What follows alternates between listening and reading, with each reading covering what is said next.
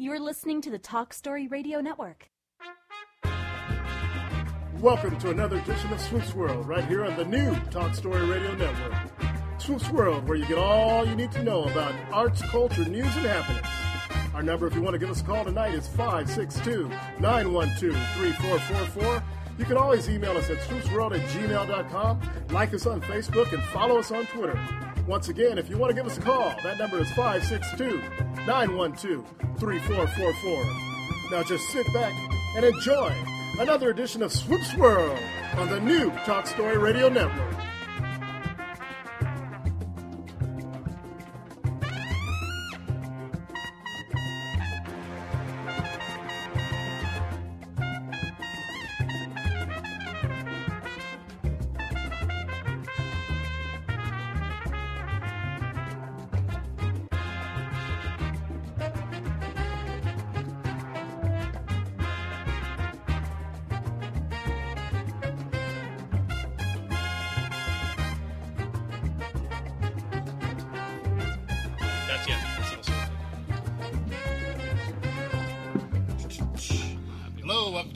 To another Swoops World Late Night. It is Wednesday, August 20th, 2014. How's it going, Peter? It's going all right. We got uh, Art Zavala Jr. in the house. How you doing, Art?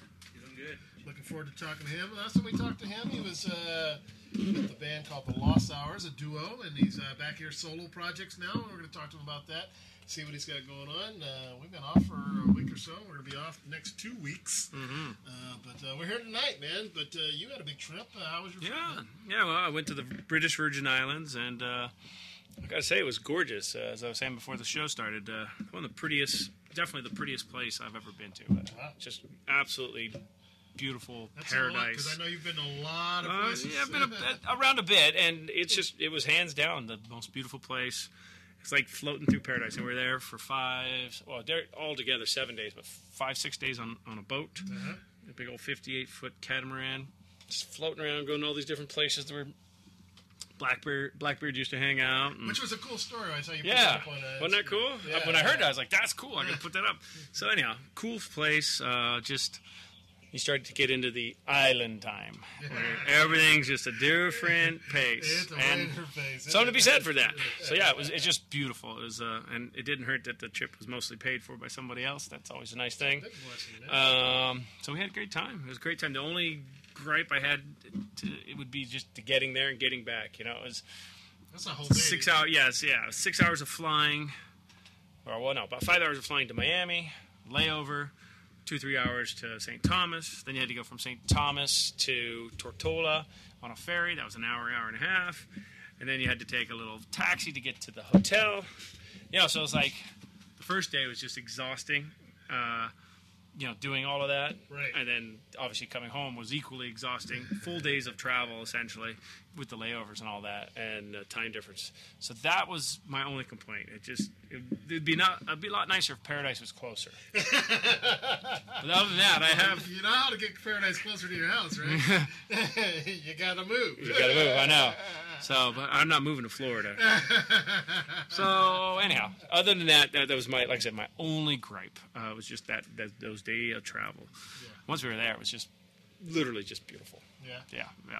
I like that. Uh, that one bar you, you stopped on. There with The Soggy Dollar Bar. Soggy Dollar That Bar. is such a cool thing. You pull up. For those of you who may not be familiar with it, I wasn't until I you know until I was introduced. Uh, you pull up, and there's no there's no dock. There's no way to get onto the island without swimming. I mean, you could take a, a, a Zodiac, you know, and push Yeah. it on up, but traditionally, you they don't they, they discourage that because the beach is so heavily used, you know, by people. Uh, that uh, the idea is you weigh anchor, you drop anchor, and you you swim in. So naturally, when you swim in, your dollars are soggy. And so it's called the Soggy Dollar Bar. And they serve there, they're famous for what they call their painkillers. You can imagine what that's all about. I personally could only drink, I couldn't even drink a whole one. I couldn't even drink a half I, of one. I, I read. I read the So sweet. Of it, right? Oh, I read the description of it, and I, knowing you, I figured you had to try it. Oh, yeah. But I said, "There's no way he liked this." No, like that first one is really, oh wow, that's really good. And then after that, it just got progressively sweeter and sweeter. I was like, I, to, I just, I couldn't even get through half of one. So then I switched over to the, the red stripes. So that you, there, there was something there for you to drink. Oh yeah, yeah, for sure. lots and lots and lots of rum drinks, uh, and then some red stripe, El Presidente, uh, stuff like that. None of the great beers that we like, but when you're in the tropics, it works. It works. And you're there, you know, it goes with the food. And, How was that swim back to the boat? Uh, you know, we drank a lot and just sat in the water. There was no waves there, so you just sit in the water and it just kind of float back and forth and drink. So at some point, you just sort of push off the beach and you float back to your boat. So it worked out okay. There was no, if there had been any currents or anything like that, that could have been a, a problem. You know, when, uh, uh, when my friend, uh, I went a friend years and years ago to uh, watch him skydive, mm-hmm. and inside the little hut where you pay and you know check everything out and everything, there was a little booklet, the book there, and it said uh, bounces, right? right. And so it has had a number assigned to it in various locations. And I go, "What's that?" He goes, "Oh, bounce." He goes, "Those people whose chutes didn't open, so they, you know, they, so they bounced." You know? Oh, yeah. So I'm, I'm assuming it might be something similar to that for the swim back to the boat. If, if you lost, They're parked. Those boats are parked pretty close. I don't. Oh, okay. I don't know that the, there's a there was another place where we had to swim out from called the uh, the baths, which were like these tunnels that had been made by a volcano many many years ago. And right there, you had to swim again. There's another place you couldn't come in with the boats. Well, you had to swim back to your boats. And right there, there was a current that came by. The moment you kind of cleared the island. And that was uh, we, we referred to it later in the trip as the the de- the, de- the baton death swim. I was a strong swimmer, so I was okay. But there were some people that, uh, like, once we got to the boats, we had to get pa- the paddle boards off the boats and go rescue some people. some head counts were Yeah, and some head counts, and so. But for the most part, it's all of this area is so shallow and so calm, which is why it was so loved by the pirates because they could get in and out real quick and raid the ships. Um, so pretty mild stuff as far as currents usually. We had one day where the winds were howling and we got some. We were flying. It was cool. It was fun. Well, cool stuff. We'll talk about some more uh, later tonight. Uh, we're going to take a quick break and come back and introduce our guests. Uh, we got a full lineup tonight. We got Art Zavala Jr. Uh, joining us here, talking some music stuff. We got Anthony Davis. We call in later. Of course, Brewskis and T-Bone's Time Out. So you're listening to Swoops on the Talk Story Radio Network. We'll take a quick break, and we're going to start off with one from Art. This is called uh, Laugh It Off. Laugh It Off. It's all a dream. Back after this. If I showed you it's all a dream, would you laugh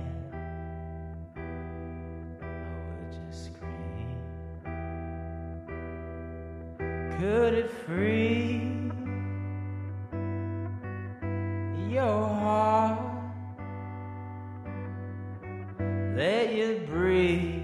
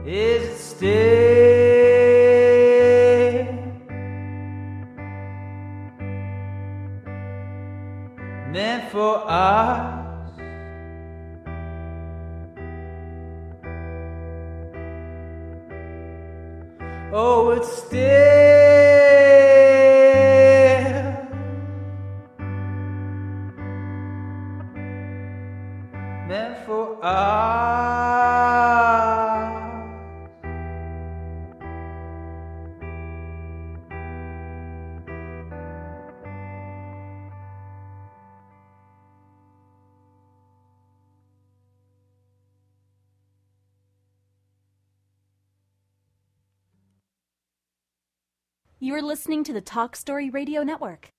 Hey, there's a sharp hole in the wall, and you're listening to Swoops World.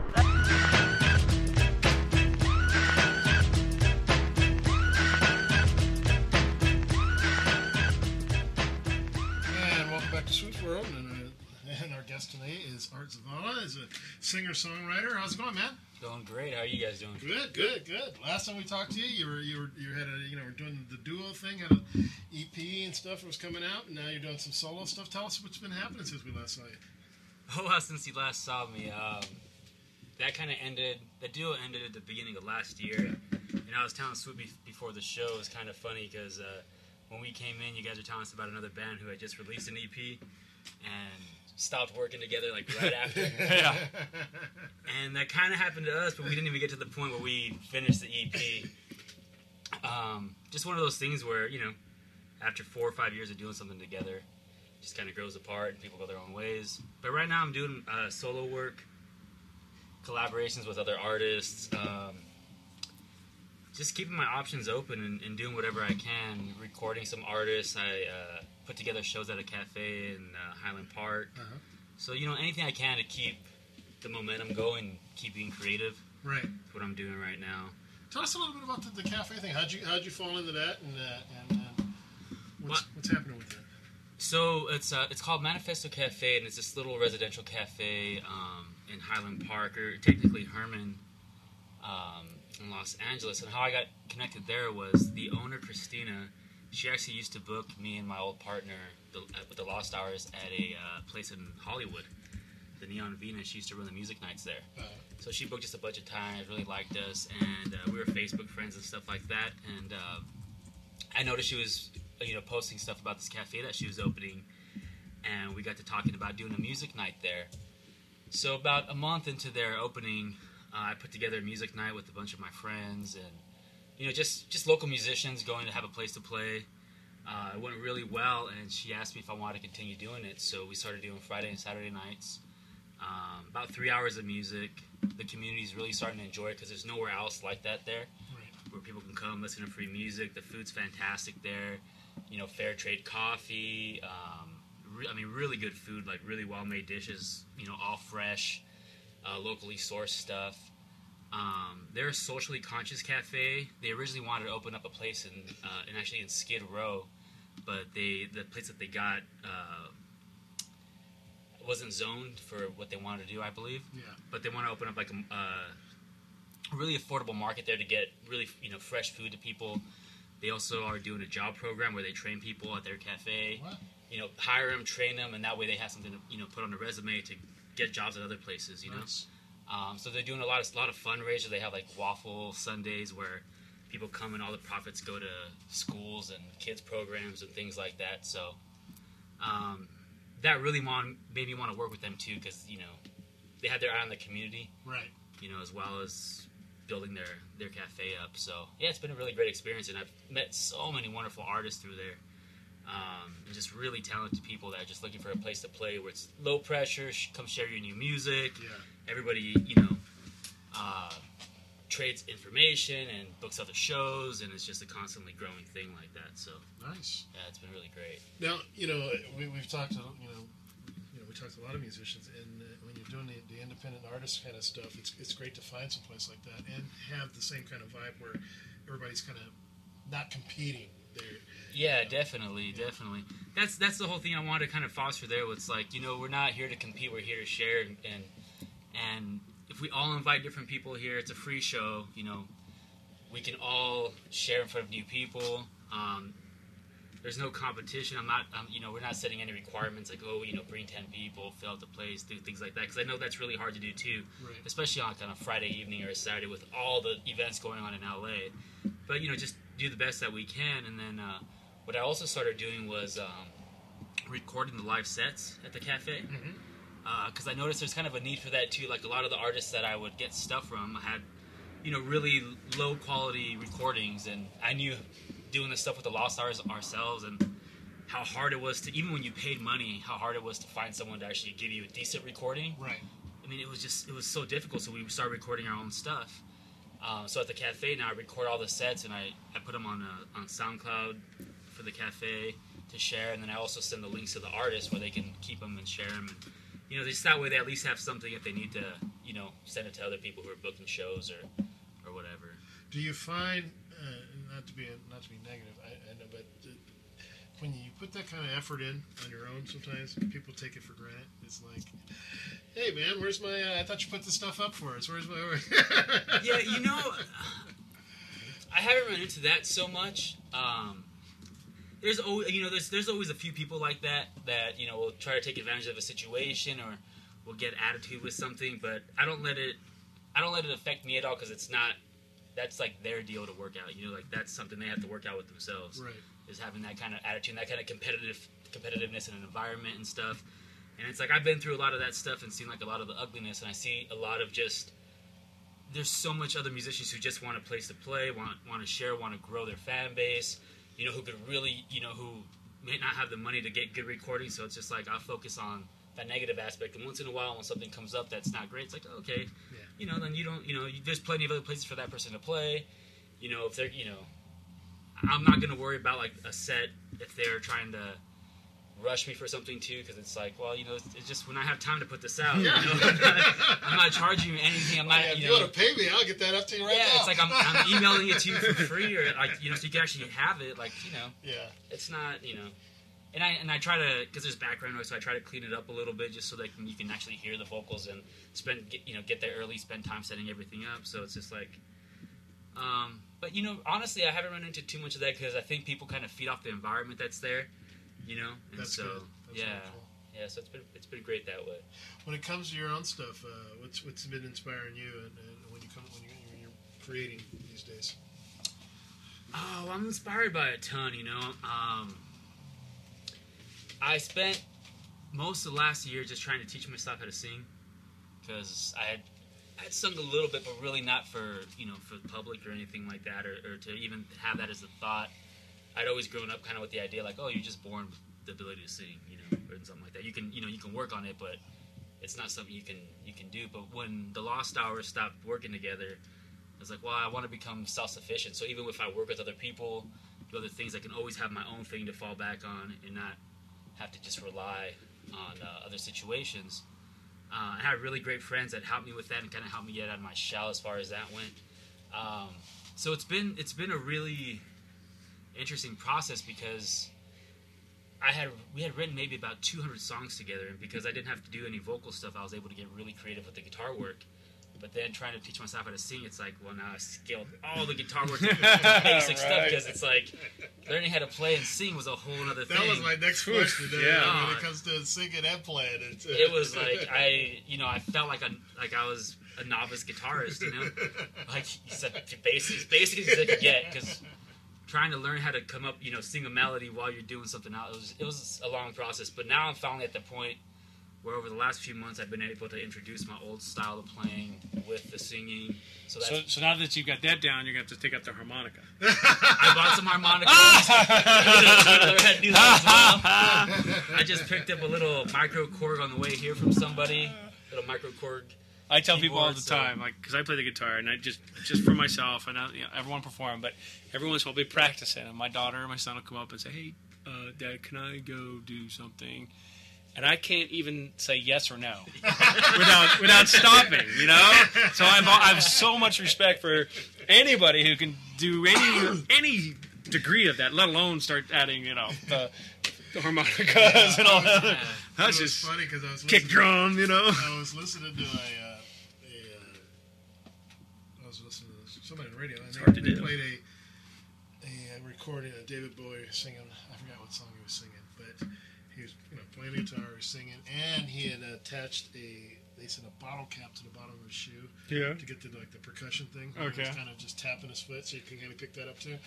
And I'm thinking, okay, he's got three things going on. and you know, we see people. I, I, I see these one man bands. I'm like, Yeah, right? How do you do all that shit? Oh, we have this uh, this guy that's come by the cafe a couple times, and he's going to be doing a show with me uh, the last Saturday of August. Uh, his name's Robbie. He goes by Robbie and Things because he has that kind of setup. He he comes in, he's got his acoustic guitar, and, and he's got a, a suitcase. Out of the suitcase, he pulls out a little percussion things, uh, like a little kick drum Uh-huh. that goes and hits the suitcase, and then a little uh, what do you call it? Like a tambourine right. He puts that on his feet, so he's doing the drum stuff while he's playing, and then during his breaks he'll do trumpet sounds with his with his voice. It's uh, I don't know if you ever guys heard of uh, Shakey Graves. He's another great artist that does a similar thing. Like he got tired of the huge one man band stuff, Yeah. so he built this little suitcase, just stands right in front of it, has all the percussion coming out of it while he plays, and you're just like, okay. Yeah. I'm trying to learn how to sing a couple notes while, while I'm, you know, and, and yeah. Here's for the big instrumental section. You know? oh gosh. So having you know spent you know, I know you've been playing music a long time, but you know you kind of concentrated on the dual thing for for uh, a number of years. Was it hard to kind of? I know you just you know you you're explaining about how to come into singing and stuff like that. But was it hard to start creating? You know, you were writing as a as a duo. Was it, was it hard to come out and start writing as a solo artist after that? Yeah, it definitely was because for most of my musical musical experience, I I love vocal melody. Like it's one of my favorite things. Like I can't listen to a lot of instrumental stuff, even if it's great. I just love vocal melody, but I never pay attention to lyrics. Like it's just nothing something I can ever grab onto. Like my favorite musicians, I can't tell you like a line of their song unless I'm listening to it. Right. Um, so having to write lyrics and you know that was really difficult for me at first because it's like, well, what do I want to say? You know, to me they don't really matter. So I'm not trying to develop a story or or anything like that. They, they, they've never really mattered to me. Um, but the more I've gotten into it, like I found my ways to work with it, and and that's been a whole another learning process that was really it was difficult at first, and now it's I've, I'm able to see where I can draw stuff from. You know, uh, through reading certain things, I'll you know one line will spark an idea for a song, and you know watching something or or things like that. So yeah, just like anything, it's just uh, you know you learn little little ways that help you along the way. Um, but that was definitely another big adjustment, as you know, as far as everything else. And um, actually, I've learned to appreciate like lyrics of a lot of different artists now. You know that I enjoy, and I can actually like you know hear what they're saying, like the words instead of just the melodies and stuff, and just the music. it's interesting as uh, you know you listen to uh, songwriters uh, talk about you know, their process. I, I was listening um, to one the other day, and, and don't ask me her name because I don't remember, but she wrote a lot of the hits that Rihanna sings and a lot of other people. And she says that basically she kind of sits down and starts to tinker at the piano, and she says she actually starts creating songs without lyrics first, and I don't mean by the music wise. She just kind of makes these noises, and then like all of a sudden a phrase will come to her in the middle of doing that, and then she, if she likes that phrase, then she kind of writes a song around that phrase. And I always find it interesting to find, you know, because everybody has a different method, Right. Different way, different way they work, and that's always find that interesting how people uh, do that when you, especially when you talk about lyrics and you know, you've been a musician for so long. I'm sure writing, you know, coming up with musical stuff is kind of fairly easy for you. But now you you got to take that whole Yeah, definitely. and you know, I, I've seen a lot of artists that that do that, and I think it kind of depends. Like for her, if she's writing, you know, stuff for pop music, she's probably got a pretty good formula down of like right. She, she knows that it's gonna be hooky, so she wants to get that melody first, that you know creates the hook, and then whatever she writes around that will work. But I've actually like um, I used to be. I forget the name of the band, but um, I've actually found dem- old demos of them where like the music's there and the guy's in the studio, and he's just like humming nonsense Yeah. because he's trying to figure out his melody, and then once he gets that melody, okay, then I'll just write around that melody. Um, for me, it comes about a, a few different ways. I'll do that too. I'll I'll write music sometimes first and have a melody and you know try to build this. I, I enjoy the melody so much. I'll try to fit something around that.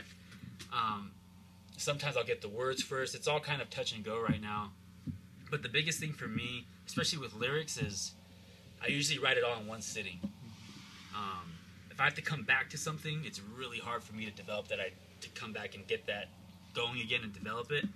So most of my stuff that I write, it's like I'll sit there, I'll just get into a state where I'll write, I'll write out the whole song uh, from start to finish. The words will kind of flow, the melodies will flow, and I might come back and tinker stuff. You know, like it's not going to be perfect, so uh, I'll work on better phrasing later on. But like ninety percent of the stuff will stay how it is. Yeah.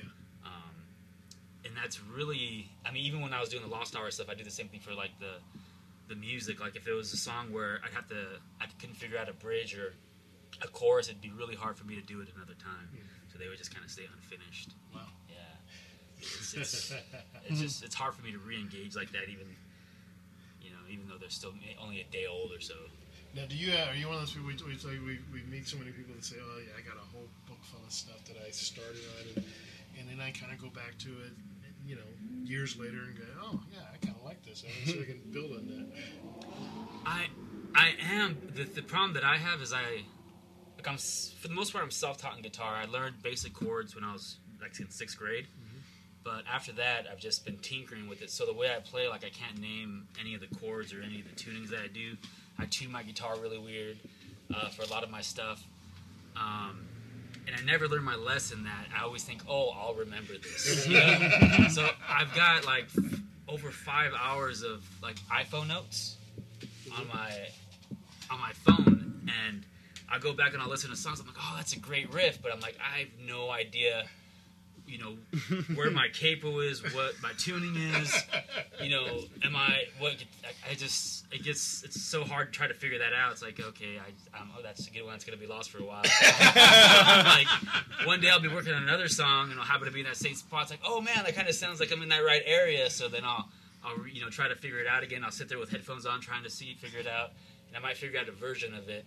Um, but yeah, I definitely go back to stuff because a lot of times I just for you know you'll be working on stuff and you'll forget you'll get on track on something else and then oh you know I forgot about that I, you know wrote that one night and, and never went back to it. Um, and then as you progress and stuff like you get you might have had something but you had you had nothing else for it. You, you had nowhere to take it. But you, you know you're listening to other music you're watching things you're you know learning having experiences. So now that kind of that thing makes sense now you can find words for it you can find other guitar parts for it um, so I think revisiting stuff like that is also you know kind of becomes new that way because you're seeing it through like a new lens of, of experiences Yeah. as opposed to when you you know when you wrote it What do you find the positives as well as the negatives uh, for stepping out in, uh, into the solo realm? Um, the big positive for me is just being able to play a- anytime, anywhere, without having to check with anybody. Um, so I've actually, you know, and, and making those kind of personal connections with people where it's just like, uh, you know, to be to get asked to do stuff, and also on stage, like I'm in total control of how I want to take the experience in. Um, no matter how it goes, like I can control how I feel afterwards to a certain extent, you know. Right. Because no matter who you are, not everyone's gonna love everything you do. Not everyone, not every situation, you're gonna get an audience that's receptive to, to music. Uh, but I've been really fortunate to play a lot of great places for a lot of great people and had a great time. And just knowing that like it's the thing that you created with your imagination and are sharing it, um, and getting that feedback and the connection is really great. I mean, it's nicer to do because you're bouncing stuff off of each other. So like the negative aspect for me would be like, you know, sometimes I would create a guitar part with the Lost Hours, or I'd just be messing around and I would see really like not much value in it. But my partner would hear that, and then in her mind, she's hearing my guitar part plus what she could do melodically. Right. So it's a whole different thing for her. So, you know, she sees the value in what I'm doing, or like the, uh, she sees where it can go, and it's like uh, when she does, you know, she'll sing a little part to it to give me an idea. It's like, oh, like yeah, if you that you do that, it's, it's perfect. It'll do this, and we go here and here. So there's a lot of songs like that that I'd just be, you know, dinking around and being like, oh, this is nothing, and like, no, no, no, I can, you know, we can do this, and you know. So now it's like if I don't hear that extra part, it's like, you know, um, but yeah, just I love the freedom of being able to you know just pick up my guitar, do stuff whenever I want, be in control of it, be in control of how like I, you know how I take the performance and after, just kind of be in the moment, not have to, you know, not have to rely on somebody else's state to how something, how the outcome of something is, you know. So along those lines, then uh, you're playing the guitar. You might want to have some drums in there or something. Do you have people ready that you can collaborate with, and you're doing that often? And how's that working out? Yeah, that's kind of where I'm at right now. Um, is trying to find those people, whether it's to actually do something together, you know, more permanent, or and still have my solo stuff, or just kind of have people to work with. And then when I have certain shows that I want to do drums, so that's kind of where I'm. I'm actually looking for a drummer because I'd love to have a two piece, or even if it's a part time drummer, so I can have certain shows where it's going to be a little louder and a little bit different. Um, to have that option, because like my, a lot of my solo work I do acoustically, you know. Uh, but I, I I love writing electric music, and I actually have songs where I'll program. I don't play the drums myself. I'll program drums and stuff like that to my music. So to be able to get that to on a live stage would be great. So I want to find those people where I can um, where I can work with like that. I've got a project that I'm working on right now, which is going to be really fun. Uh, it's more of a studio collaboration problem where, project where I'm going to be doing like five or six songs with different artists. Like I'll be on the track with them, and we'll be creating a song together. Um, so I think that's going to be really neat to kind of see, you know, to kind of have like almost like a duet album, but with different, you know, different artists and different styles, and and see how that all comes together and collab that way. But that'd be more like a little a little uh, recording project. Very cool. You're listening to Switch on the Talk Story Radio Network. We're here with Art Zavala Jr., and we're going to listen to one uh, from him right now that's called Drowning with the Sound. Back after this.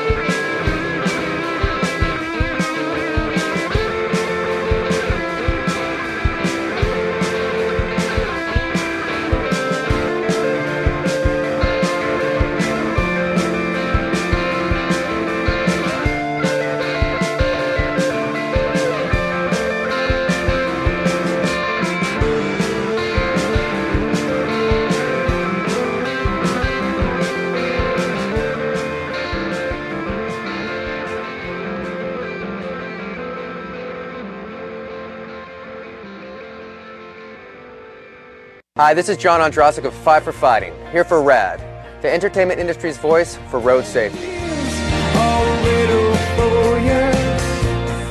You know, style is a personal thing, and your lifestyle is your business. But if you take it on the road, it becomes everybody's business. So please, plan ahead, designate before you celebrate. Friends, don't let friends drive drunk. A public service announcement brought to you by RAD, the National Association of Broadcasters, and the Ad Council. For a little ride. Now you can share the topics that drive the discussions of your favorite talk shows with TalkStream Live's topic-driven talk radio. We gotta talk. Let's take a drive. List and promote real-time talk radio topics, or post the topics that you want to hear. Hot topics are tweeted and retweeted, and include simple click-to-listen audio links. The future of talk radio is topic-driven talk radio. Now that's what I call real drive. Available now at TalkStreamLive.com. Talk Story Radio. I'm Shelby. And I'm Jesse. And we're, we're After, After Arrows. Arrows. And, and you're, you're listening, listening, to Swoops, Swoops World. World.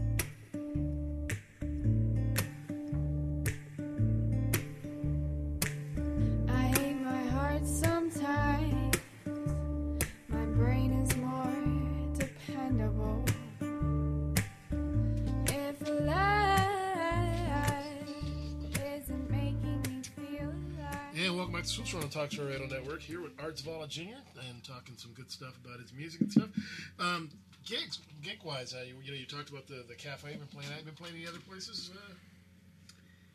Yeah, I have. Um, geez, off the top of my head, I played. Um, I've got like a, a, warehouse art show coming up August 30th. It's gonna be great.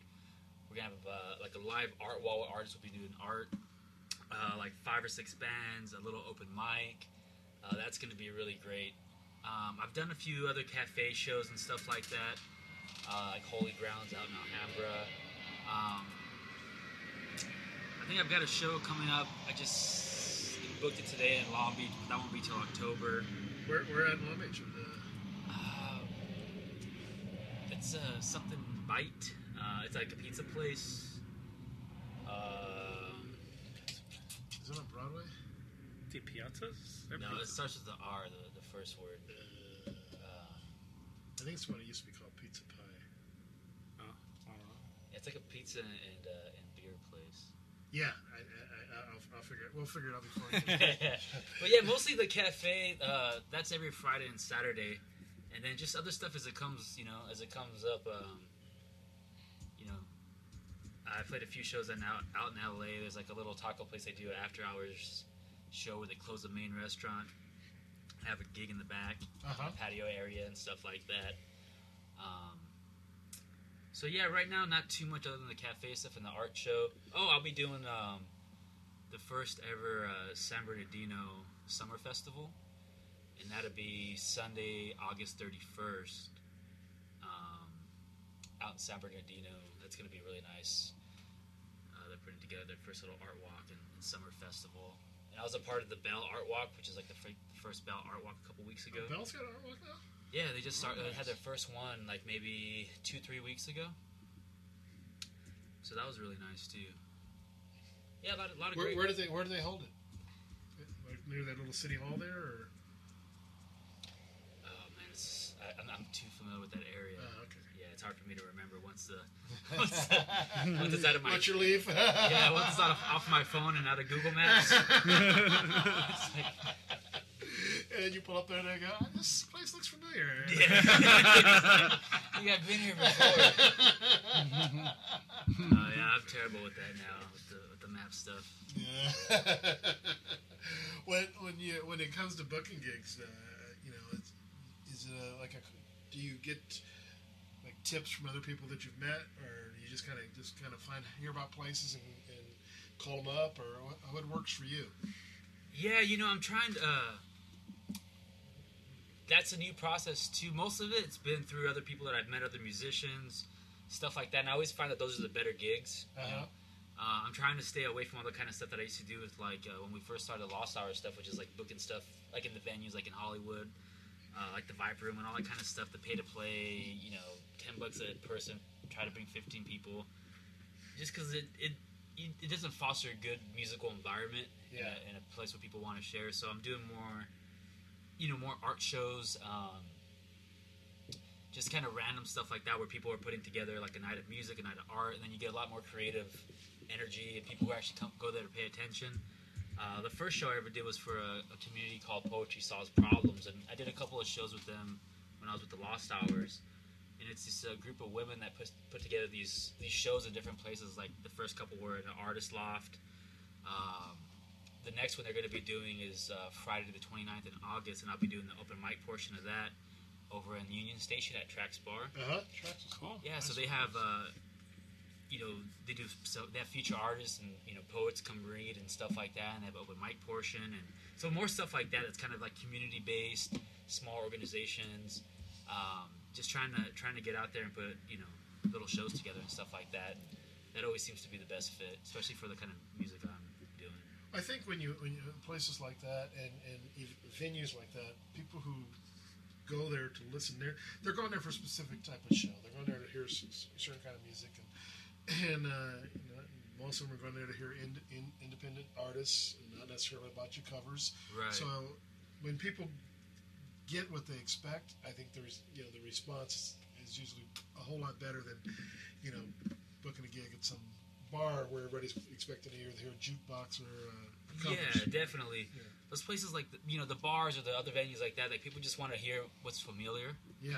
You know, they want to hear the the same, even if it's not a cover, they want to hear the same progressions. They want to hear the same strong structure and things like that. And like I don't I don't write in those terms. I just kind of write you know what comes. And sometimes my stuff doesn't have a chorus, and you know I'm okay with that. Or sometimes it's you know it's all over the place and stuff, and it's less structured, and other times it's more structured. And um, so definitely like the the art spaces and stuff like that, people are, are a lot more open to hearing. They know that you know we're gonna hear stuff that probably isn't stuff that you'll find on the radio Right. you know, and so they're way more receptive to that kind of stuff, and they and they they also, they're also going to the attention to like actually you know pay attention to what's going on, as opposed to when you go to a, a regular bar and it's just like oh your, your background noise, you know. So even if you they do enjoy it, it's like oh it's just it's background noise, you know. I'm gonna I'm gonna keep doing what I'm doing, and you know those are okay for other people, but for me they just kind of don't. They, they, they never really work out, so I try to stay away from that and do the cafes, do the art shows, um, you know, put my effort towards that. And I'd rather not have a ton of gigs lined up and be able to have time to work on, you know, recording music and writing music than, you know, be out playing night after night where, you know, uh, no one's really going to care anyway. you know, so it's like my, my time and effort's, you know, better placed in, in other stuff. Do you uh, do you find do you find that uh, you know you're doing all this? You know, we, we mentioned that you you're kind of doing solo stuff now, so a lot of stuff I'm sure you probably d- divided up previously. You know, you know, you, it's like the booking the gigs, the writing the music, the you know, the promotional stuff, the the, the Facebook and, and all that kind of stuff. Is, is that uh, more so, or were you guys are, were you already doing a lot of that? Uh, I was doing a lot of it. You know, I was doing. Um, I booked probably mostly all our gigs, uh, so you know that's nothing new. Um, we didn't really do a lot of social media stuff. Like we didn't take advantage of that Uh-huh. back then. So I'm trying. I'm still. I'm still not great at it, but I'm at least. I'm a little bit more engaged. You know, and I'm, and I'm doing stuff like that. Um, the only thing is like just writing the music that you know now it's all on, it's all on me. But even then, I was doing all the actual all the actual instrumentation and, and music and, and all that kind of stuff. So that's nothing new. Um, I handled all, all our recording stuff, uh, so that gave me a lot of great, you know, practice and, and knowledge and doing that kind of stuff for myself now. So yeah, I mean, I don't feel like I'm, you know, having to, to do too much more of a workload or anything like that. Well, that's good. Yeah, That's- you know. That makes a smoother transition. Yeah. I believe the place you're going to be playing is called Rebel Bite. There it is. There. Six yeah. forty nine East Broadway. That's the Kiss Wonder of the internet. Yeah, that's it. I, I, as soon as you said it, it used to be called Pizza Pie back in the day. That's right. That's right. Yeah, it's, I, I haven't been there, but, but I, I hear good things about it. So Yeah, I used to do a lot more stuff in Long Beach when we were doing the Lost Hour stuff. And then when I took that, basically, I took all the last year off from performing. Uh, while I just worked on my on, on the, you know my own music, so now it's, uh, it's I think that'll be the first time I'm back playing in Long Beach. But yeah, you Got to check out uh, Ice out. Tell people to check out Viento y Agua too, because they're they're really good, uh, you know, supporters of independent artists, and they and they, they book a lot. Of, a lot of our guests have played there. Yep. So. Oh, awesome. Yeah, Long Beach was great for us. I mean, I think they embraced us more than any other place we played. You know, we did the Green Long Beach Festival. We had a, a, a residency at the, the smaller Sypology. Uh-huh. Um, and we played, a- yeah, we played a lot of gigs in Long Beach. You must know uh, Corey Joseph Clark then, right? Yeah, I think we played his his uh, the night or one of the nights that he used to host music there too. Yeah. Try to try. Yeah. Yeah. Yeah, he, Yeah. has been on the show a few times. Yeah. Yeah, yeah, he's a great musician. He is, Yeah, yeah. yeah. definitely Yeah, he's is, great. Exactly. Um, we try to cover a lot and make sure we get it all out there. Anything you wanted to talk about we haven't yet talked about? Uh, you know, I think we covered mostly anything. I mean, if you guys have, if any other artists want to get a hold of me to play at the cafe, um, they can go to facebook.com slash play manifesto cafe. Just like that page, send me a message. We do, you know, sets every Friday and Saturday night. Um, small bands, acoustic stuff, you know, um, anything like that. Um, yeah, and then if it's, you know, my websites are kind of all over the place, but they just Google Art Zavala Jr., all my stuff comes up right away. My SoundCloud, my Facebook, and uh, YouTube, and all that kind of good stuff. So it's the best way to to keep in touch and, and find my music. And yeah, I'll be recording next month. I'm going to start recording my solo EP and then the collaboration EP. So those will be coming out soon too. Wow. What uh? Can you get a little insight on what what kind of stuff's going to be on there? On uh, on those two. Uh-huh.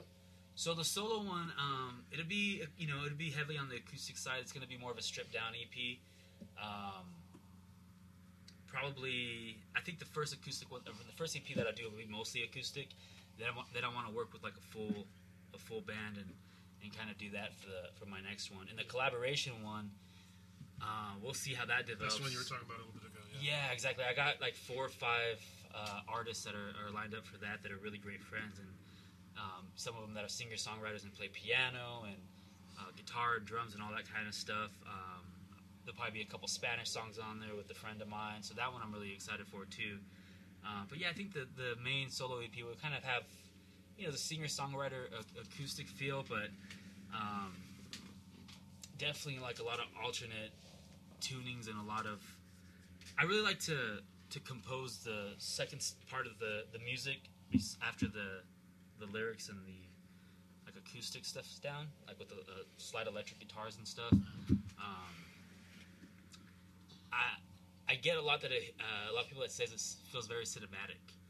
Like just I don't overdo it. I just kind of add a little bit of stuff. So you know we'll see how that all kind of develops. Right now I'm just finishing up writing the four or five songs that are that are going to be on there. Very cool. You said something earlier, and I, I just want to touch on that. You said that like you, you like to tune your guitar kind of, a, uh, what you said. I think you said it kind of in a weird way. Yeah. Um, how did that come about? Um, I don't know how it originally started. So, well, the first thing, the big advantage I think that I have in, in the way that I'm able to play, it's when I first started playing guitar. All the kids in my street were older than me. That's why I wanted to learn to play, right? And they were all into ska. That was like the big thing. So that's all upstrokes. So I got really familiar with upstrokes. That's all I played. Um, and that's I think the hardest thing that people have is getting that upstroke. The downstroke comes really naturally. Uh, so when I started doing my own stuff with the with the with the Lost Hours, uh, we were just riding up a storm. I mean, I think we ended up with like 200 songs, and it's just an acoustic guitar and a vocal. So it's like you can't just keep playing standard. You know, you you can't. I mean, no matter what, you're you know you're rehashing stuff. So I would start, uh, you know, tuning stuff differently and just seeing what seeing what would come out and. And it's all kind of you know almost guesswork, but uh, with a little intuition. Like I just kind of feel where the where the sounds are. So I'll I'll drop uh, like my favorite tuning right now. It's uh, I got like E A D, and then I drop the G to a F sharp. Uh, then we go B, and I drop the other E to a D. Um, and it just kind of opens up this whole wide range because you don't you can get all these extra notes without having to actually play them. You know, and keep them open and get like a little darker sounds, so the guitar's not so bright. Um, so yeah, once I got a hold of that, you know, first feeling of that, I was like, wow, it's, there's so much room here. You know, I can play with this all I want. and, and come up with stuff. I, I even do stuff where like uh, I do a standard like uh, open G tuning, but I'll capo like the first four strings on the fourth fret um, and create stuff that way. So I'm getting like the, the high strings that are, are open like naturally, and then capo in the fourth. And so I just found it to be a really creative way to do things. And um, I play really like rhythm heavy, so doing that allows me to kind of just like move around freely Yeah. on there. So I think it was just kind of uh, almost out of necessity because it's like, well, sh- you know, my old partner she wrote so much. It's like, well, I gotta if I'm gonna just keep doing, if we're just gonna be doing acoustic stuff for a while and not having a full band and not being able to have a bunch of musicians and develop all these songs, like to keep people engaged, I can't just keep playing the same four chords over and over and over in the same structure. You know, I gotta be doing other stuff. So it's like uh, that's how that really came about. It was just kind of you know a need to wanna to not get stagnant. You know, and now it's I think one of my it's a great tool for me to have because I can use it. You know. Seems- So it seems like you, you you you created something for you that you grew into, and and, and, and out of necessity. Yeah, yeah. And you've been able to, to parlay it into just like your, your everyday performance stuff. Yeah, definitely, definitely. Because it's just that's how I do a lot of the stuff. It's just kind of experimentation and hit and miss, and stuff stuff doesn't work out. Even like with the recording stuff, that was out of necessity too. And now like I love doing recordings, you know, um, and finding like the na- the natural sound of a place and trying to capture those recordings and stuff like that. So uh, for me, like even you know even guitar, like regular guitar, I never learned how to play it like how I'm you know how supposed to play it or know the chords or anything. and it's just like you know just develop your own style and your own feel. The biggest thing for me is feel. You know, if I can feel it out, then I can I can create something out of it, even if it's in a weird tuning or even if it doesn't you know seem like it should make sense. Um, and I think that that opens up more possibilities. And but yeah, it definitely came out of necessity. Nice. Just, you know, If people want to find your music, uh, where can they find it? Well, I'm on SoundCloud. I'm on Facebook and all that stuff. The SoundCloud site is soundcloud.com slash art, but then there's like a little hash, Zavala hash Junior. but like I said, if they just if they just Google my name, yeah, I don't know why I don't know why I did that when I put it in there. I can't I can't get it off. So that's, that's, that's the problem with the internet. Yeah, it's like, ah. Uh, you pick that URL, you're stuck with it. yeah, exactly. My Facebook is just Art Zavala Junior Music, so um, that's easy enough. But yeah, if they just Google my name, if they you know they'll see it on your guys' site, you Yeah. Google that and they'll, they'll link them right to my SoundCloud page. nice. And I, I think we have a link on our site that takes you to your Facebook page and everything. And go from there. It might go to your sound. I don't remember which one I, I linked it to, but Yeah, yeah, and all of them, all of them have the other websites linked to them, Yeah. like in the in the about section. So if they find one, they'll find the rest. nice. Uh, Art, uh, it's always a pleasure having you in the, in the studio with us, man. And, and, and I appreciate see it. To see you play live again real soon, man. So keep up the good work. And uh, we're doing some beer tasting here in a few minutes. If you want, you're welcome to hang and uh, kick back, man. All right, thanks for having me, guys. Appreciate it. Yeah, Absolutely. You listen to Swoops on the Talk Story Radio Network. Take a quick break. This one here is Corey Joseph Clark called Throwing Stones. Back after this.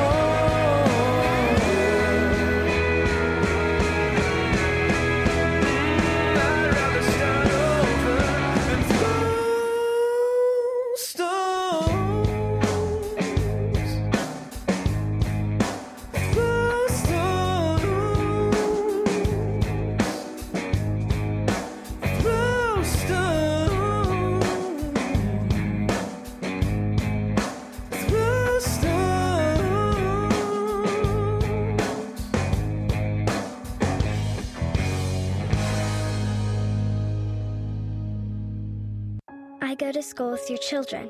We say the Pledge of Allegiance together. I'm one out of every four children in America, and I'm struggling with hunger. I'm lucky to grow up where I could be whatever I want. I want to grow up and be someone who doesn't go to bed hungry. Please visit feedingamerica.org today and find your local food bank.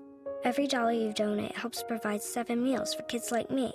Together, we're Feeding America. Brought to you by Feeding America and the Ad Council.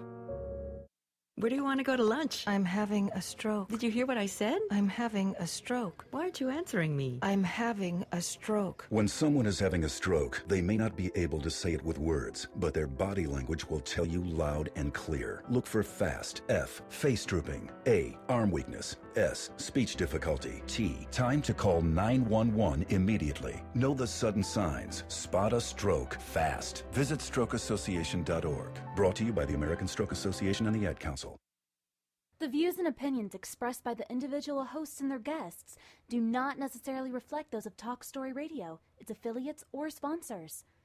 This is Parker Ainsworth. You're listening to Swoop's World, where things are awesome all the time. Remember that. Peace.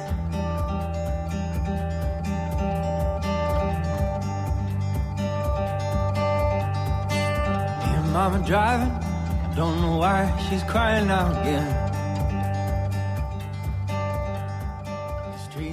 Passing by.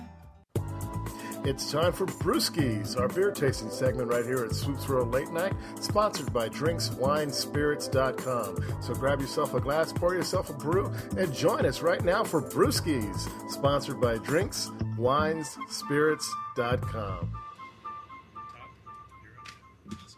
Happy Wednesday. Welcome to another excellent beer tasting segment. At least hopefully. We're hoping it's the next one.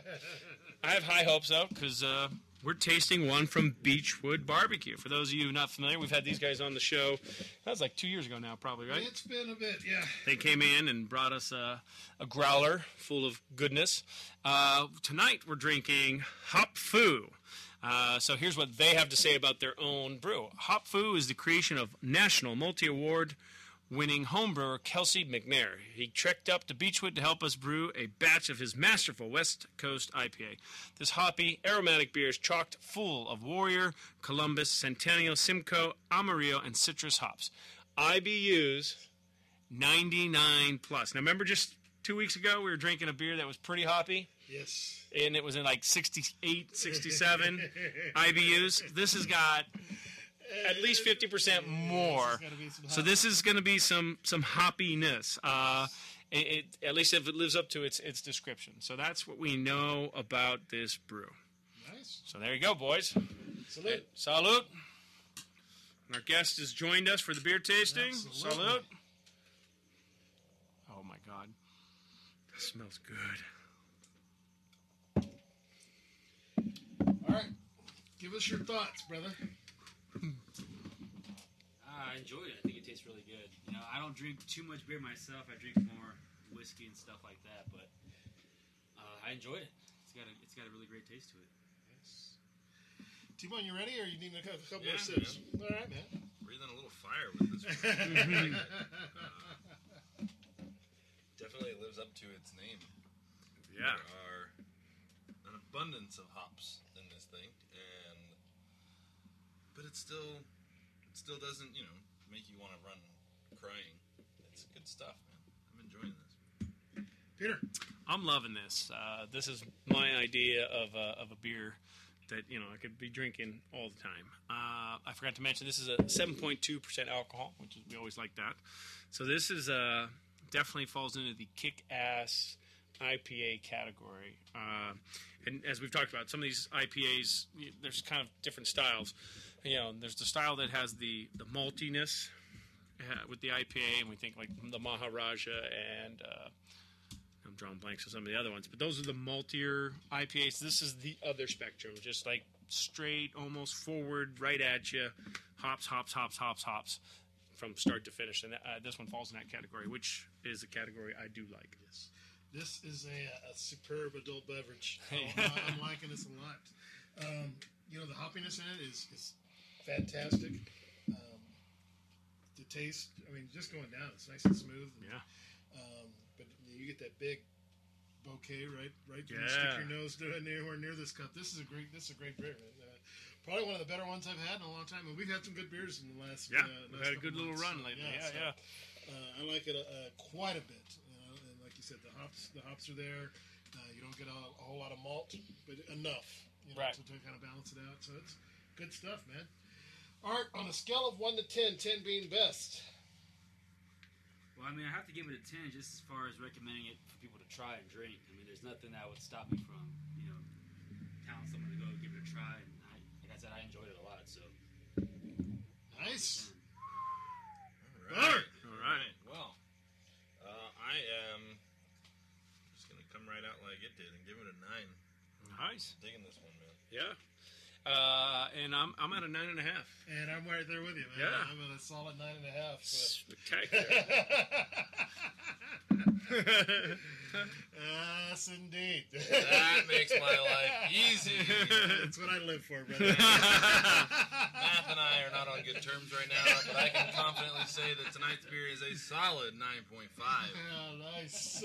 Well, so for those of you looking at uh, uh, Beechwood, uh, as we mentioned, they're they're local, uh, and they're on the promenade, and uh, they currently here's some of the other great beers on tap. They got the Alpha Master, which I've had is quite good.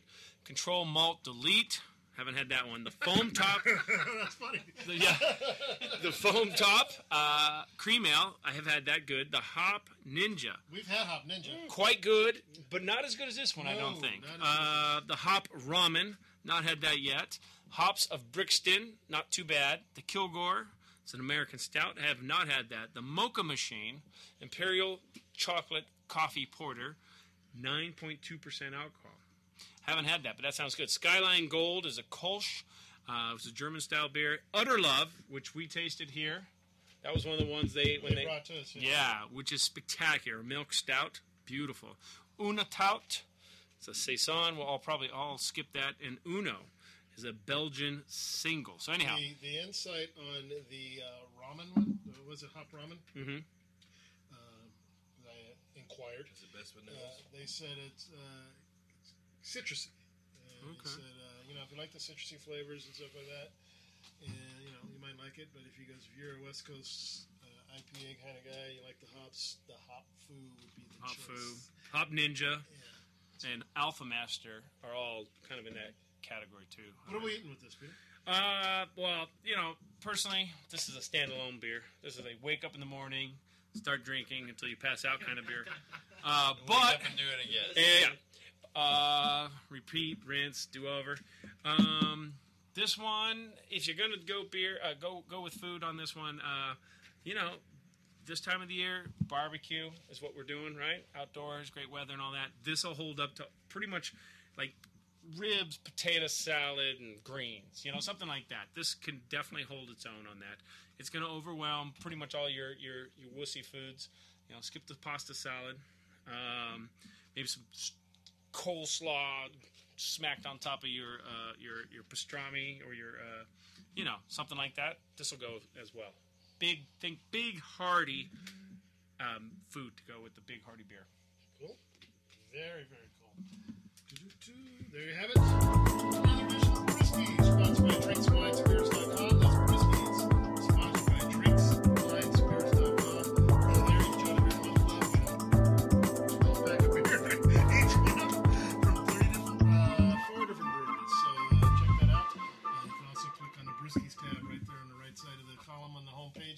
homepage So check them out.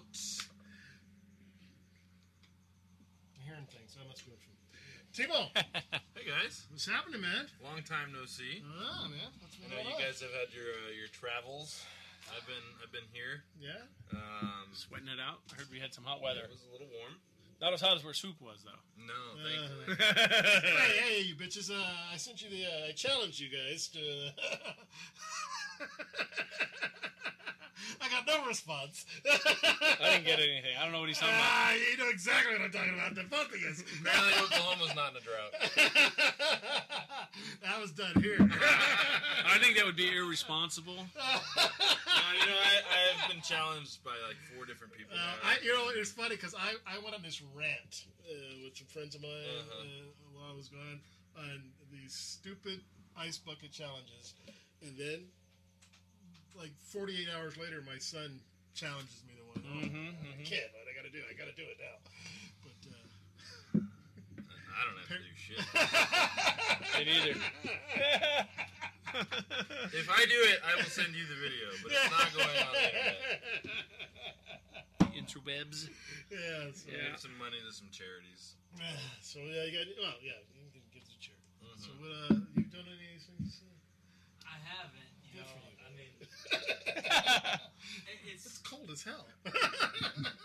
That's the selling I think it's point been for me. super successful. I think they raised 15 million bucks. Yeah, they now. said the ALS at this time last year had raised about a million, million plus, right?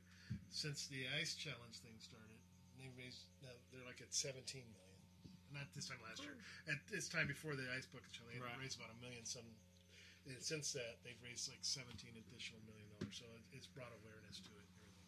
And everything. So. Yeah, That's a I mean, good thing, man. it's- It, you know, it's easy for us to be negative about it, and I think, like, you know, especially in California with the drought, you know, we probably shouldn't be doing it and wasting water. And I, I read this, I forget the number of gallons that we've wasted doing that in California, but at the same time, you know, at least they're taking advantage of people who are doing stuff anyway and raising money for people who really need it. Yeah. So there's, You know, like for those else. for those who are worried about wasting water, skip one shower. You know what I'm saying? I mean, seriously. I mean, you're using some water, You man. still wasted less than the DWP did a couple weeks ago. Right, right. you know, like, our green lawns and all that kind of stuff. Like people, people always want to get on a on a. Don't water your don't water your lawn one day. One day, and you're way you're way ahead at that point. Yeah. they said like, like showers, people are using, you know, it's like 20, 30 gallons of water.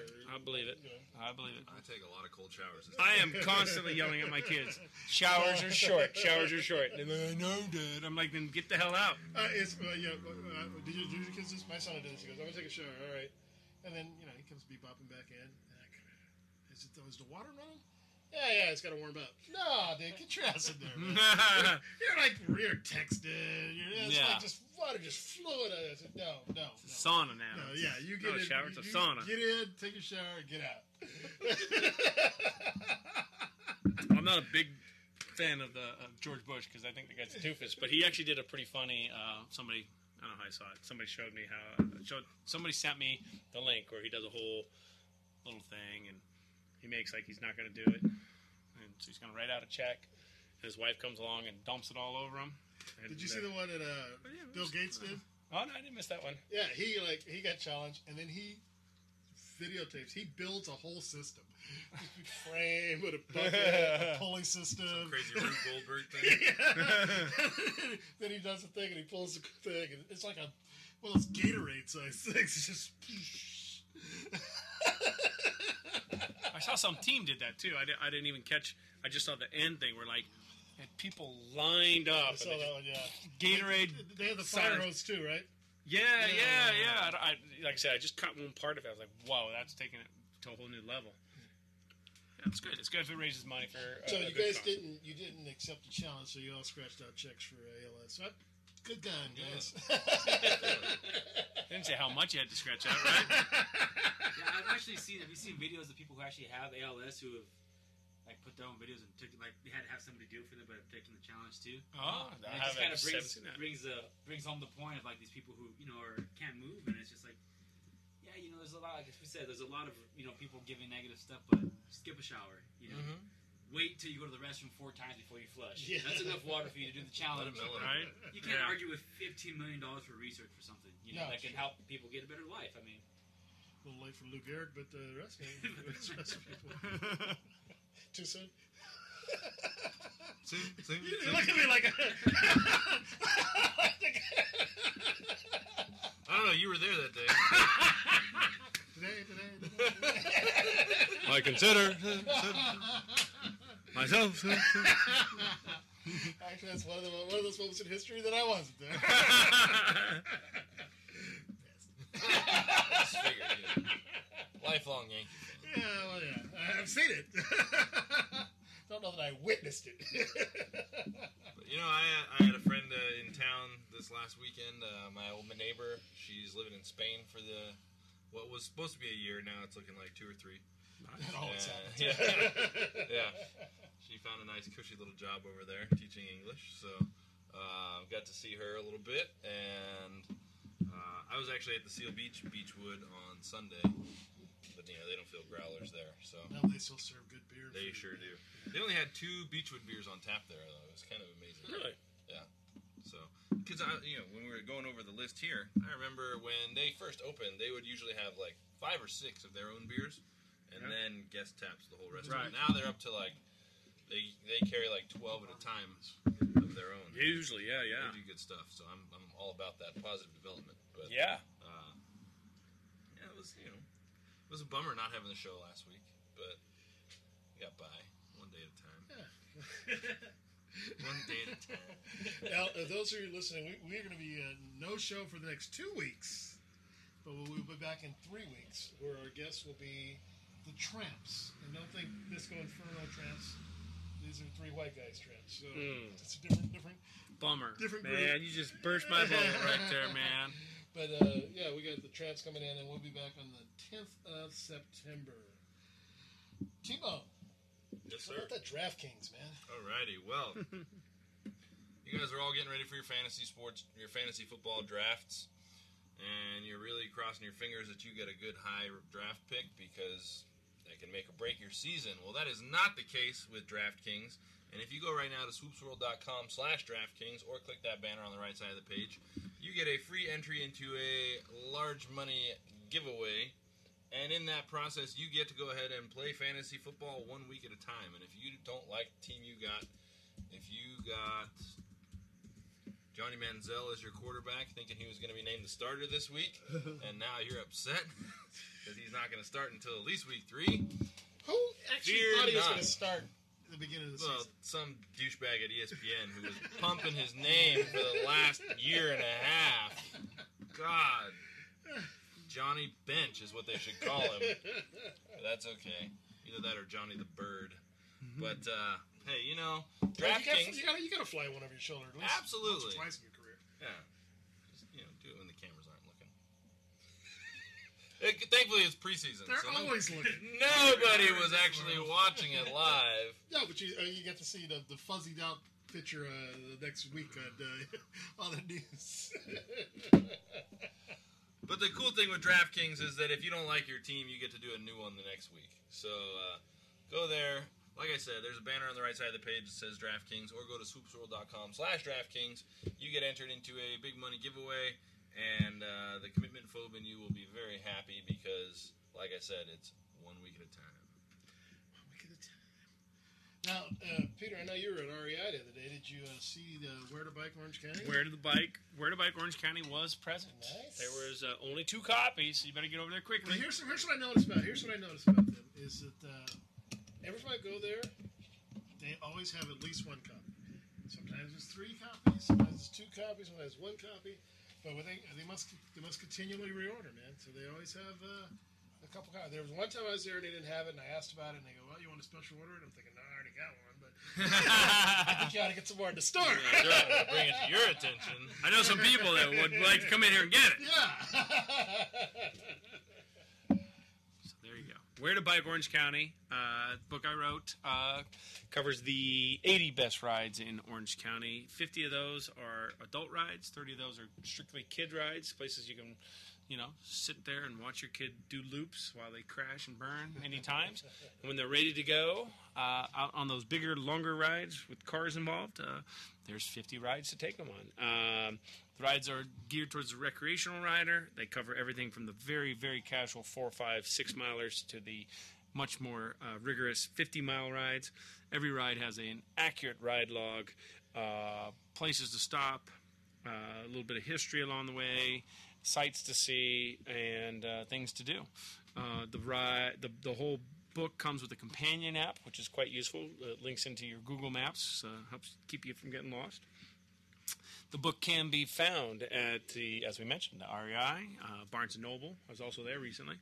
They have it in stock here in Long Beach, as well as uh, the ones in Orange County. I saw it at Barnes and Noble Yeah. before I went on my trip.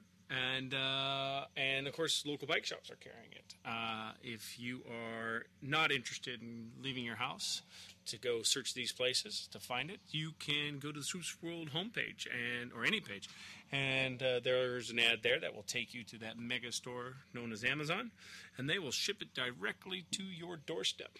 So you don't have to leave your house. Come underneath a drone. Yeah, I- possibly, possibly. Uh, um, but it will be delivered directly to your house, and uh, if you go that route, uh, Swoops World will earn a few more pennies. Uh, so we always appreciate that. Helps keeps the lights on in the studio. Keeps the lights on. There you go. So where to bike, Orange County. Check it out. For all your fitness needs, uh, if you're in the Long Beach area, check out our good friend Jack Nunn over at Roworx, R O W O R X, located at 5750 Boathouse Lane. You can find him at www.roworx.com or give him a call at 562 688 1716. He's got indoor rowing, boot camp, personal training, much, much more. Let him know that Swoops World sent you and your first week is free. Audible.com. Audible.com. Well, Audible.com. Okay, so what do we talk about here? The 150,000 titles. Um, Audible.com is a way to listen to the books. Why would you listen to a book? Well, we've been covering all the different reasons why. So I was on an airplane for six, eight hours, something like some combination thereof. Trust me, there's a reason. You know, you just reach that point where reading a book is just you're bouncing. Right? It's just not comfortable. Put in the earbuds and listen to a book. And uh, so I did do that. Uh, you're traveling in a car, and you have yeah, and you have maybe two or three kids in that car, and you don't want to hear those kids. That's another good type. Swoop uses them, uh, listens to these books while he rides his bike, his many, many, many miles. Uh, how many? What, what title are you up to now? Uh, I was doing a repeat today, uh, Oh. this last week. Uh, you know, I just I, the one I got for the, my credit this month I'd already listened to. So uh, as I was riding around Oklahoma, uh, I was listening to a lot of ones I already owned. So you know me, I was going over the uh, Nathan McBride. Series There you go. Because I like sniper stories. There you go. Well, 150,000 titles. Uh, great talent. Some really great talent are, are reading these books.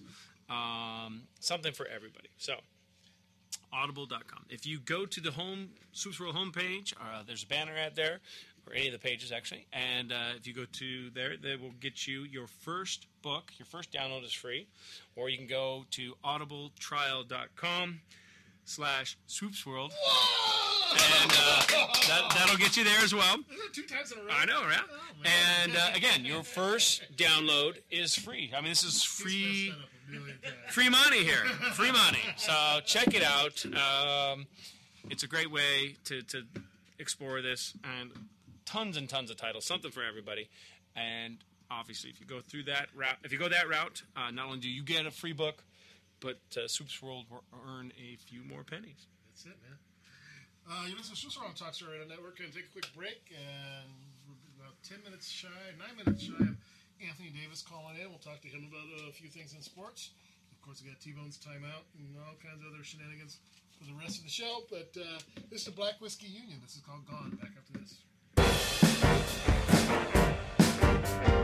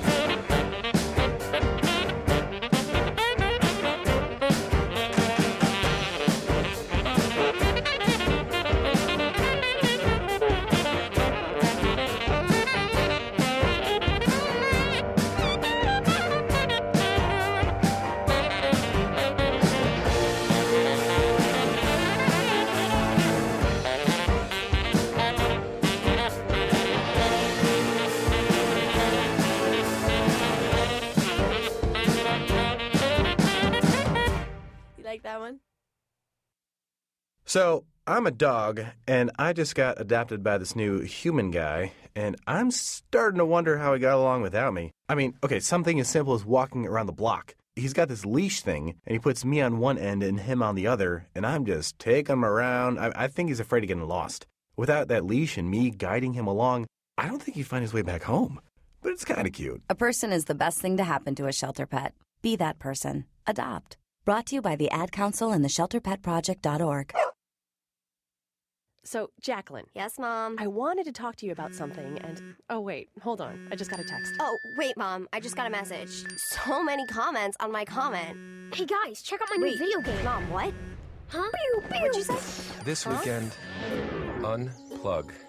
Getting closer to nature can get you closer to your family. To find the forest nearest you, go to discovertheforest.org. Brought to you by the U.S. Forest Service and the Ad Council. Imagine no longer being tied down to your computer, but having the freedom to take live talk radio with you anywhere you go. TalkStream Live introduces our first ever iPhone application. The talk shows you follow now follow you, and your iPhone is now the fastest and easiest way to stay connected to the best talk radio on the internet. Let TalkStream Live transform the way you listen to radio. Listen to live talk shows 24 hours a day, 7 days a week. Mobile talk radio from TalkStream Live. Now available in the iTunes App Store.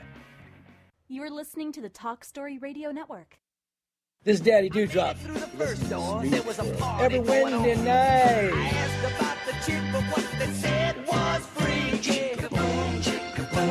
Don't you just love it,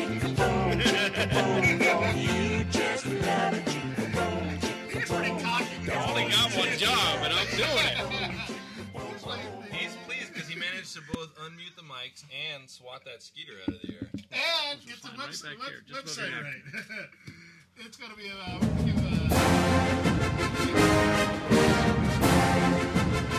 we're uh,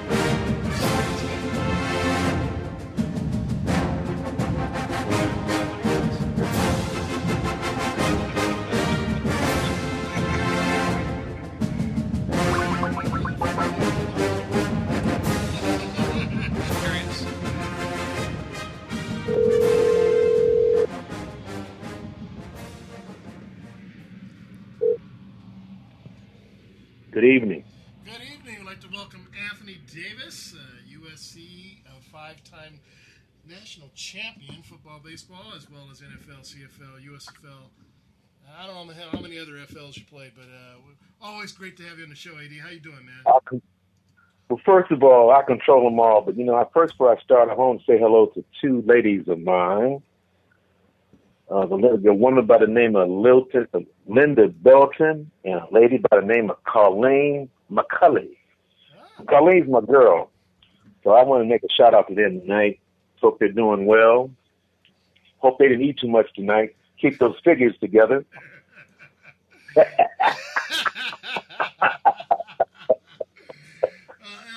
You know? it's, it's, it's been a couple weeks since we talked to you, and I'm just going to let you know right now, uh, we're back tonight.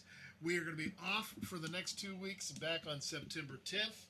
And What's wrong with you guys? You know, you guys don't want to talk to me anymore? Man, we just got vacation time. We got kids, man. You know how that works in the summertime, man. You got to do got to do those kid things before school starts. I've up. stacked up weeks worth of unpaid vacation. But let's get things rolling, man. Uh, let's talk about. Uh, let's where are we gonna start with? Let's start with Scroggins, man. Uh, quarterback, uh, collegiate quarterback over at Arizona was once a uh, an SC uh, SC prospect, huh? Well, the thing is that that, that I sort of followed the kid. I know he came out of the Moore League. I think I'm correct with Yeah, he played for Lakewood. That's right. hmm And uh, I know Pete Carroll recruited him, and uh, and Pete Carroll thought high of him. And I know with all the debacle with the, with the sanctions FC, and you know Pete left, and I guess he got caught up when Lane Kiffin came in there. For some reason, it was falling out. Not really sure. He, the kid got discouraged, and uh, because from what I understand, the kid has all the skills. I mean, six foot three, two twenty five, can make all the throws. And based on what I've heard, that Pete Carroll was really high on this kid. Then when Kiffin came in, things changed. And sometimes those things change when you have, when you have a coach leave and depart and go somewhere else. And I got he got caught in it. And, and I would figure that since Lane Kiffin was a coach on the staff of Pete Carroll, he would sort of honor the wishes of this kid having an ability. Now I know Matt Barkley was uh, the quarterback that came in, but based on the physicality, there's no comparison because the kid can run. He's, he's more mobile. His arm is stronger and he's bigger.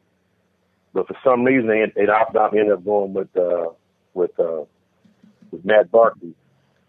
But that was okay for Matt Barkley to go. But after Bark, the understanding from my understanding was Matt Barkley, after he was done, that was Sargent's position to take. But but when when Kiffin was there, it didn't happen that way. So the kid got discouraged, transfer. I think he ended up at El Camino. Now he's at Arizona. I understand he's going to be the starter, and I think he's been bitter about it. I think if he does what everybody project him to be, this could maybe come back and haunt USC in some kind of way. Because uh, I know he has a chip on his shoulder, and it's a good chip, I hope. But they said the kid has all the tools and make all the throws. So look out, SC. but I mean, you know, SC's got their hands full too because they got a lot. Of, they got a lot of stuff heading up in front of them as well. But this kid's struggling. I understand that if his head is on right, he can be a beast. That's all indication I've had. He just didn't, he's never had the opportunity in the, in a major conference to do his thing. Now here is his opportunity. I thought last year probably get started, but obviously it didn't work out. But they said he he's the man now. Speaking of other quarterbacks, uh, Ohio State lost Braxton Miller for the year. Uh, got hurt in practice. Uh, you know, we talk about uh, contact in practice and things like that, and uh, I'm not sure how he how he actually got hurt. Um, but uh, where does uh, where does Ohio State go from here? Well, first of all, I mean, you lose a guy like Braxton Miller, who I think can play in the National Football League. God, from what I understand, he was just threw the ball and he went to his knee. I mean, he threw his arm out, just throwing. So I mean, that's amazing. This is his cat surgeon. He threw it out just now without even getting hit. And uh, uh, of course, when you lose the head of the snake like that, and Ohio State was projected to go undefeated, you never know what's going to happen now. And I know this other kid that's replacing him, so it was a highly touted kid coming out of Ohio area or wherever he's from. Uh, if he can step in and fill the shoes, which that's going to be hard to fill because systematic wise, Braxton Miller being the leader of that team. You know, Urban Meyer's a great coach, but you know, you, you, you coaching far. If you don't have the talent to fill those shoes, no telling what can happen. You'll be competitive, but to go undefeated, we don't know that yet. I don't see it.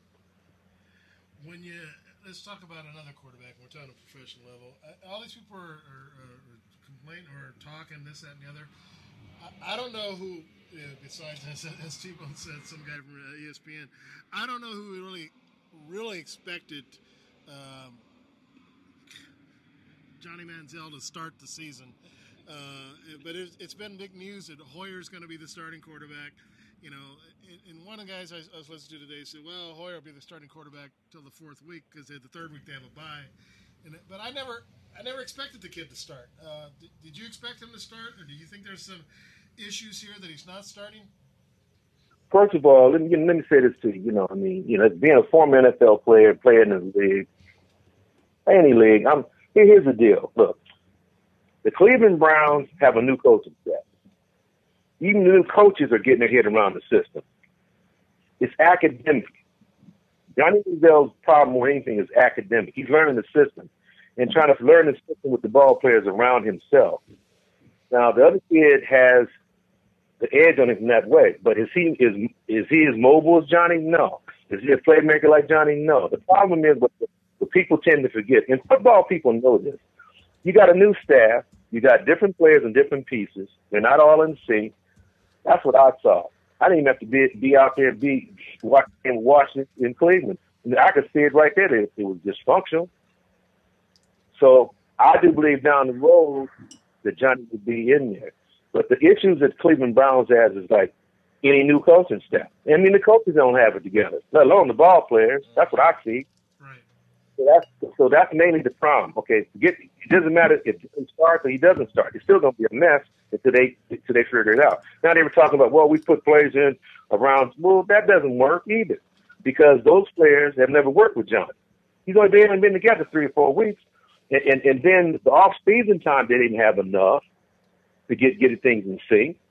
And then if you want to talk about Johnny Manziel about going to Vegas and doing this, okay, well, I don't know about all that. But if I was him, I would tone down on that too, because that'll catch up to him. But it doesn't matter who steps in there. It doesn't matter because it starts at the head. You got to start from ownership all the way down to where the coaching staff.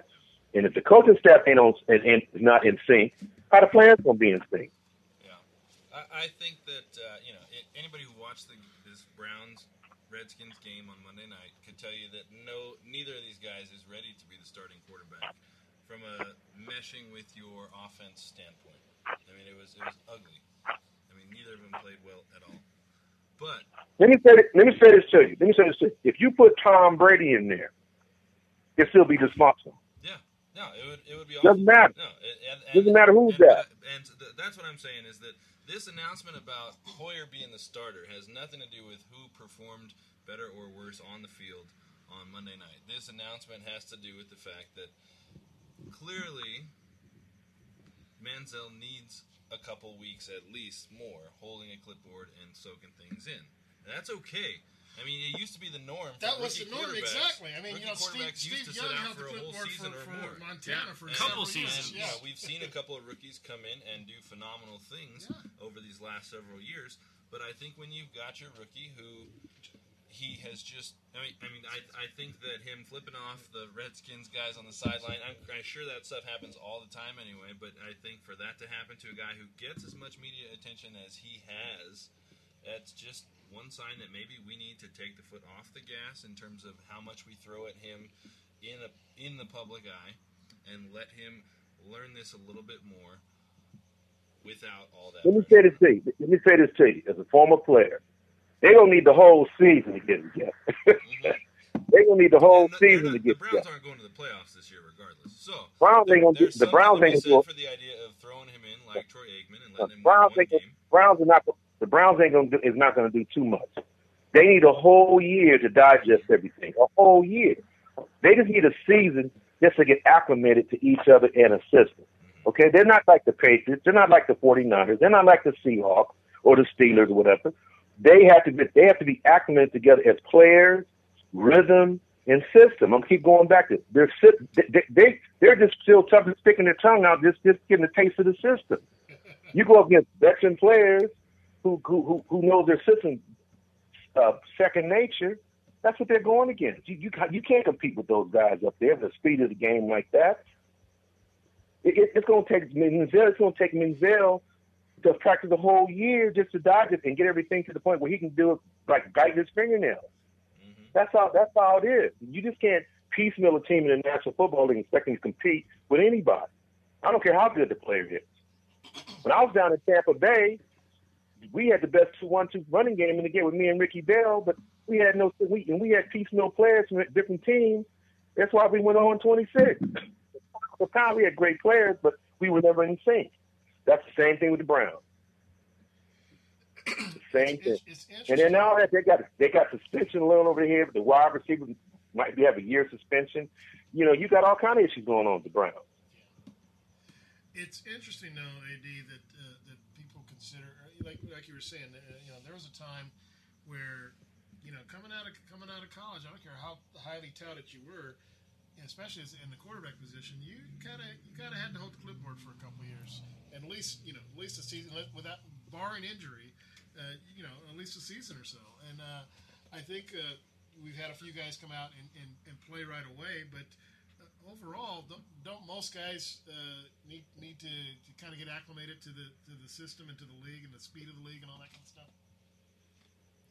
Well, look, you just take my example. I had every, I had all kind of speed coming out of school, you know, and it's been it's easy for me just because I was a running back. The thing is, a running back, you know, if I got the players around the system is exactly right for me, I, I'm gonna perform. But a quarterback is, is totally different, you know. But the see another thing about the Browns, what I'm saying, the, the, the terminology is so difficult. I mean, simplify it. This ain't no algebra class, dudes. just, just, just, just, just simplify the damn thing. Football is football is football. But don't be talking about jet right, 81, stock right, stop left, and and, and, and, stop go. I mean, you know, it's like you're reading Chinese and stuff, and, and, and you got these coaches in your ear with the helmet. I mean, look, if, if you know your system, if, if you know your system's going to be difficult for you, got piecemeal players from different organizations, simple, simplify, and then you develop as you go. You know, these guys are still trying to develop to find out even they come out of school or not. Phys- the physicality is there and everything, but it's a, the foot- NFL is an academic league along with physicality. You got to have them both. One don't work without the other, and that's what the Browns and that's and that's what separates most of the teams anyway. Look at all the consistency. Look at Peyton Manning. Look at Tom Brady. Look at Drew Brees. These guys have it now. That's where everybody has to get to. These guys Look have at look, look at the they've also Seahawks. been Look at the Seahawks. ton of years. But let me say this to you. Here's what the phenomenon is about the Seahawks. Look at look at Russell. What three years Super Bowl champ? That's phenomenal. You know why? They simplify. That's what Pete does. He makes it simplified so he can knock people's heads off, and that's what he's about. That's why the Seahawks are so successful, and, and, and he's the new model. And if, if teams around the league doesn't follow his his model or try to implement something, they're smoking something. He's already proven it. They're the team to beat in the NFL. And the two teams to beat in the NFL, in my opinion, was San Francisco and and the Seahawks. You know, I, I want to go back real quick to what you said about the quarterbacks with the radio in their helmets. I don't know if you, I don't know how much of the game you watched on Monday night, but after they pulled RG3, after the Redskins pulled RG3, and they've got Kirk Cousins in there, who I think is a great little quarterback. He's he's a solid solid quarterback. He's got a future somewhere other than Washington. But we're talking about a preseason game where they're playing at home. There's maybe 20,000 people in the stands, and he's out there on offense putting his hands over the ear holes of his helmet so he can hear the radio better. Like the noise is too loud. like, bro, if you can't hear this now, you're fucked come January. Well, the thing, well, see, the thing, the thing, the thing is, what need to do if you if, if the crowd noise is up, he cut the radio off and then go off his hand, off, go off his wristband, okay? Mm-hmm. And let and, and let him have a secondary to go through instead of worry about hearing the, the microphone. You know, I know some teams do that, but but you don't let him depend on the microphone because anything can malfunction. If it malfunctions, you got to go to that wrist, and he's got to have a series of plays to perform. because this is the second week in a row that I watched a Redskins preseason game, and he did the same thing the week before. And it's like, dude, maybe you need a new one because there's not any. right? Let me just say, Look at him, and you know, it's when I was in high school, you know how we got plays in? The coach Send another the kid coach the send another kid on the field. what to play? Or, or the backup quarterback was over there doing Yeah, the, well, that was even that was even after my Rubbing birthday. We- himself It was uh, like it was like, come here, come here, dude. All right, tell him there, go in there, thirty six wide, you know, strong, and then send a guy in, and another guy come off the field, and give the quarterback to play, and guess what? Never any mistakes. A couple times the quarterback says, "Fuck that," I'm not rid of that. but you know, we, we weren't winning championships anyway, so it doesn't really matter. AD, let's switch sports a little bit. I know you played some baseball. You probably played a little little league. The Little League World Series is going on. Got a, the youngest person ever to grace the front page of Sports Illustrated uh, playing is a female by the name of Mo'ne Davis, and uh, she's quite a pitcher. Playing for uh, Philadelphia there, uh, and she, they, they lost today. But have you been following her uh, this uh, during the World Series here? Yeah, I've been following her a little bit. She might be related to me. Hope she's not. but I mean, the thing I like about the little girl is the fact that she she sort of looks a little bit like my granddaughter, believe it or not. And uh, I like her poise, the fact that she can throw the baseball, has good control. I like that. They stumbled a little bit with this Nevada team tonight, but I think they got a good read on. They might they might end up facing them for the uh, facing them again. You never know. But I like what I saw in her, and she's very intelligent. She has great presence when she gets interviewed. She looks like a seasoned veteran out there being interviewed. Yeah, yeah. Matter of fact, she sounds she sounds better than some of the major leaguers. That's a true statement there. She's, uh, I mean, she's 13 years old. She's throwing fastballs in the 69, 70. I think the fastest one she's thrown is like 72 miles per hour. Uh, looking pretty good out there playing, playing, uh, playing, uh, playing the game there. Uh, it's interesting because, you know, girls are allowed to play in little, and play little league. Uh, and you know, one of the things that always pop up every time there is a girl playing little league is, you know, why aren't boys allowed to play Bobby Sox or whatnot? That's just well, I, I agree, but it pops up. It's usually a question that comes up. Um, you know, uh, and, and I've heard it come up uh, recently uh, once again too. Um, when they when they when they when they um, when somebody, you know, you only hear about it when somebody is as good as she is. You know, uh, I'm sure there's girls playing little league all, all around the, you know the U.S. here or around the world because I think the the uh, who was it the Japanese team had one a few years ago. Um, anyway, I think it only comes up when they're when they're when they're really this you know that that doing that well. Um, when you were playing coming up, uh, I don't think that, I don't think you had any girls playing your little league sports. But uh, what are your thoughts on that? Well, I mean, look, I mean, obviously, Mo'ne has a lot of talent. If, a girl has a talent, they can compete with the boys. Because you got to remember, girls mature faster than boys anyway. So, I mean, at her age, I mean, she's doing well. I mean, she's she's better than a lot of the boys out there. I mean, I'm sure down the road that you know the boys will get bigger and mature. But as as as she sits right now, I mean, she's gonna open the door for other girls. She's well, she's the inspiration of the little girls that want to play. But if they can play, let them play. What's interesting about that is, is, you know, like I said, it's they, they, they people talk about uh, boys playing Bobby Sox. I, I watched uh, some girls that I knew that played uh, Bobby Sox and fast pitch softball who consistently would strike guys out because I mean, they can make that softball do things that a lot of baseballs can do too, and it's just you know the talent is the talent is there, but it's kind of thrown in, a, in an underhand manner as opposed to an overhand manner. But uh, you know, you, you, I don't think that uh, it necessarily would make it easier for some boys to play uh, in that in, in those leagues. Well, it'll be different for a boy to get that that that that underhand pitch, and it's it's difficult for anybody to hit those balls, especially coming up the way it comes up and the way it, the way it's released out of her hand, from underneath. You know, but uh, I think it's phenomenal that the girl can do what she can do, and she's deserving all the attention she's gotten because yeah, I don't think it's been a girl who's ever done what she's done.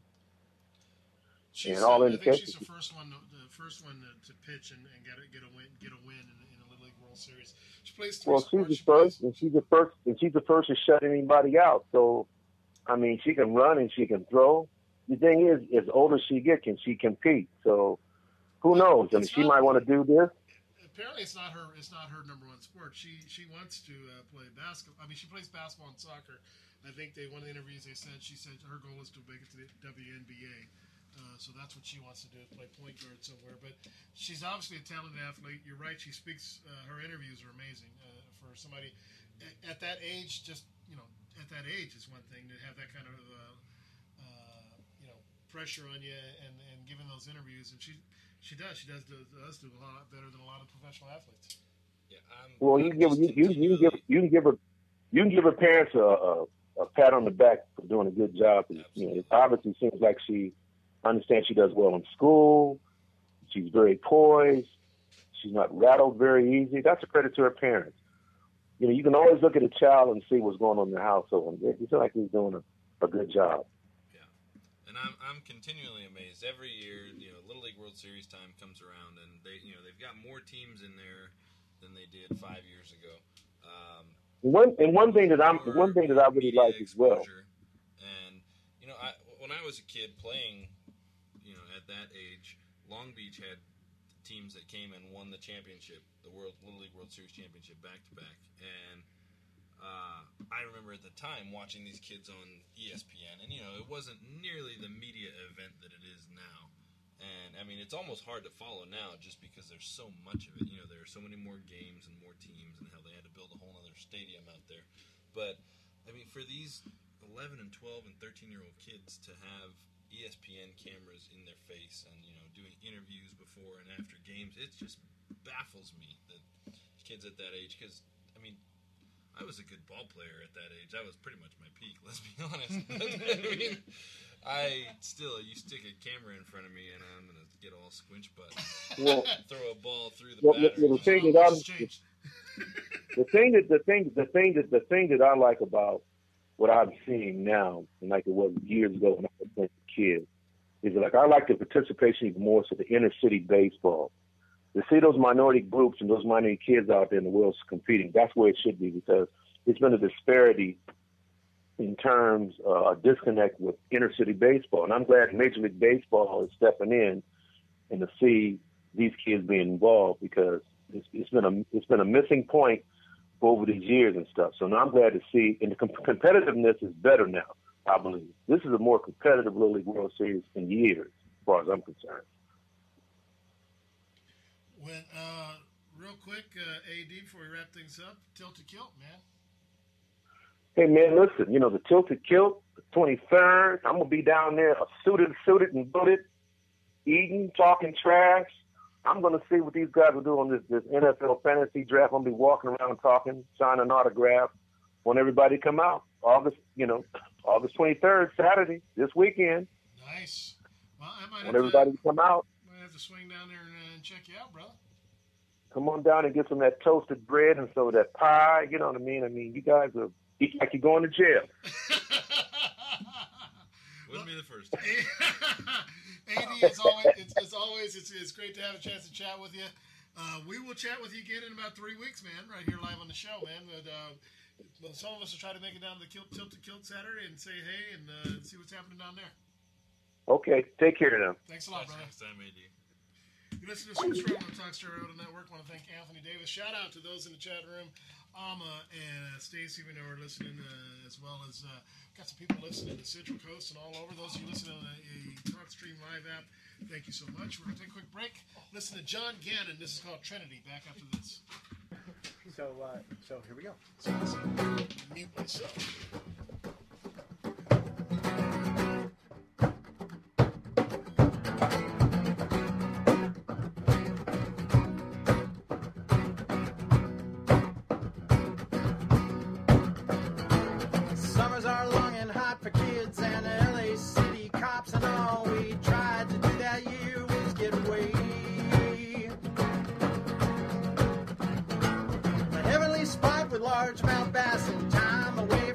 Kicking ass and trying to teach old ladies right of way.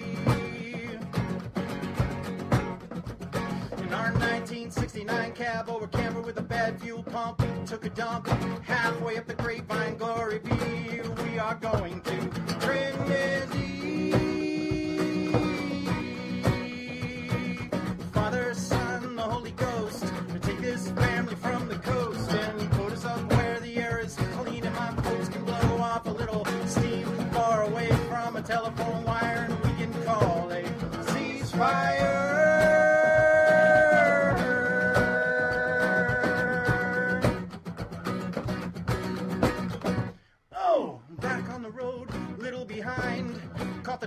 To 99 and pulled into a Motel 6 in Fresno. Oh no. And Dad was up Tom's early life, but didn't know that he was gonna have to fight with some big old boy who'd made himself at home. In our 1969 cab cab over camper with a lock that was popped and pop would have shot, but he'd left the gun in the room with me, and we are going to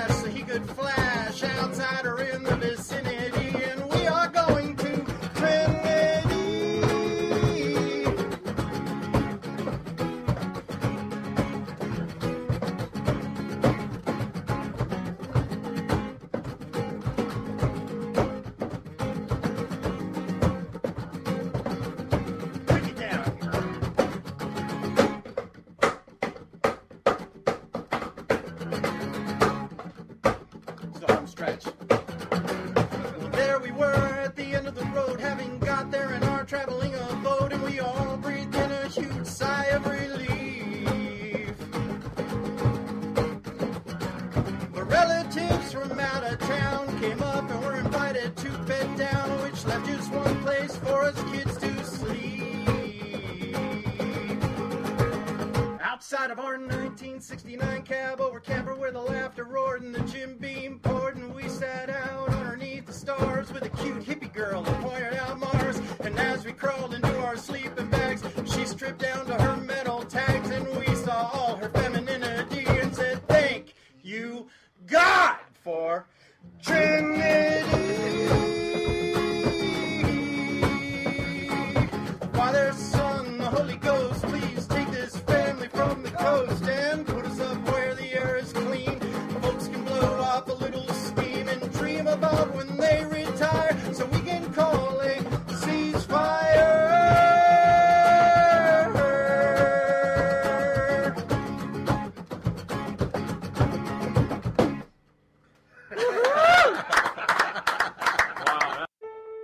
wanted to be a teacher when you were little, but as you grew up, things changed.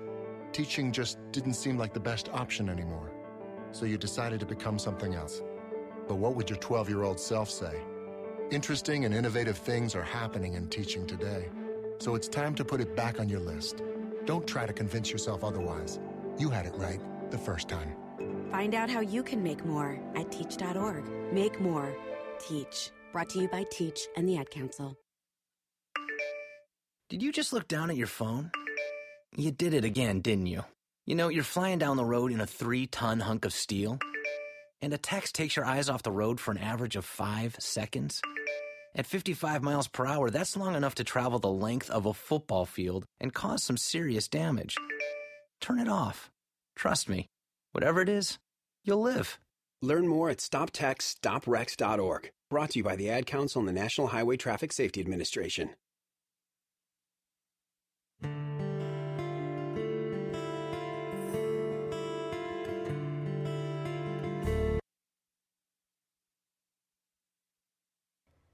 Talk Story Radio.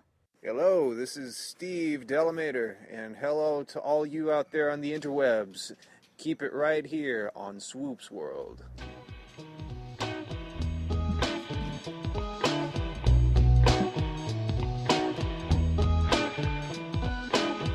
What's shaking, baby? Wanna go for a spin?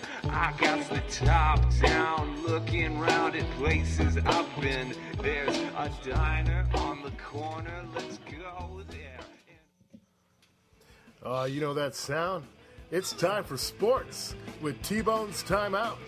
Or as we say it here, it's T-Bone's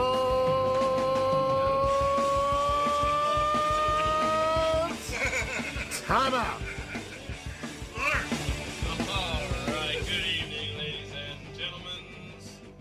It is good to be back here in studio, even if we may be short a microphone.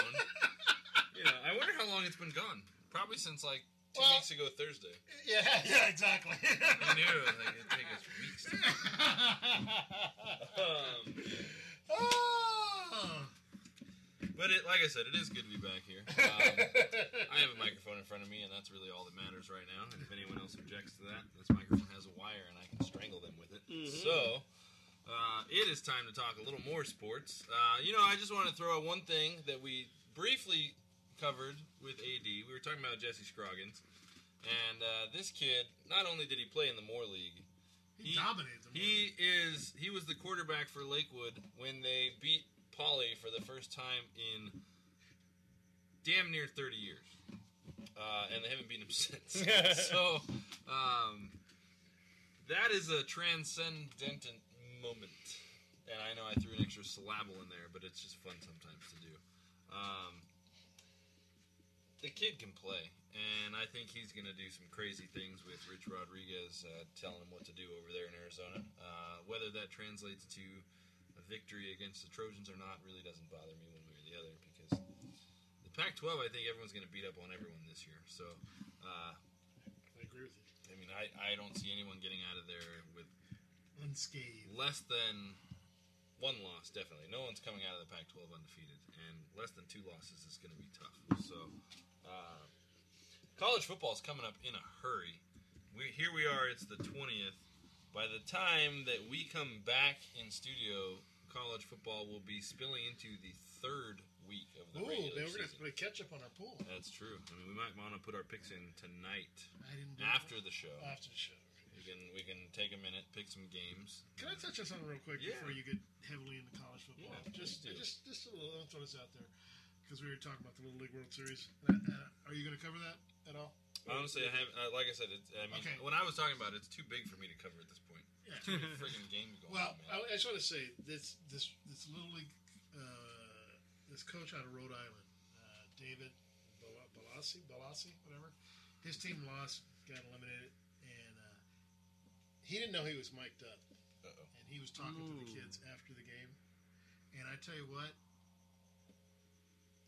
it if it doesn't bring you to tears, the way he talks to these kids. Uh, In a good way? in a good way. Okay, good. In a good way. Uh, you got you got no soul. Man. I mean, the guy. I think every youth coach should like this guy should be giving classes. I mean, I mean, he the, the, the inspiration he gave his kids and the the, the things he told them and and um, you know just kind of summed up their experience and whatnot. It was amazing. And if you get a chance to check it, I'm gonna put the link in the in the chat room. But uh, the guy is just uh, props to this guy, and uh, I think every youth coach, and I've seen some pretty horrible youth coaches Uh-huh. over the years, should uh, should take a take a take a note from this guy. He, he was, it was it's truly truly interesting. If you get a chance, Google it, look it up. Just go uh, coach speech or something like that.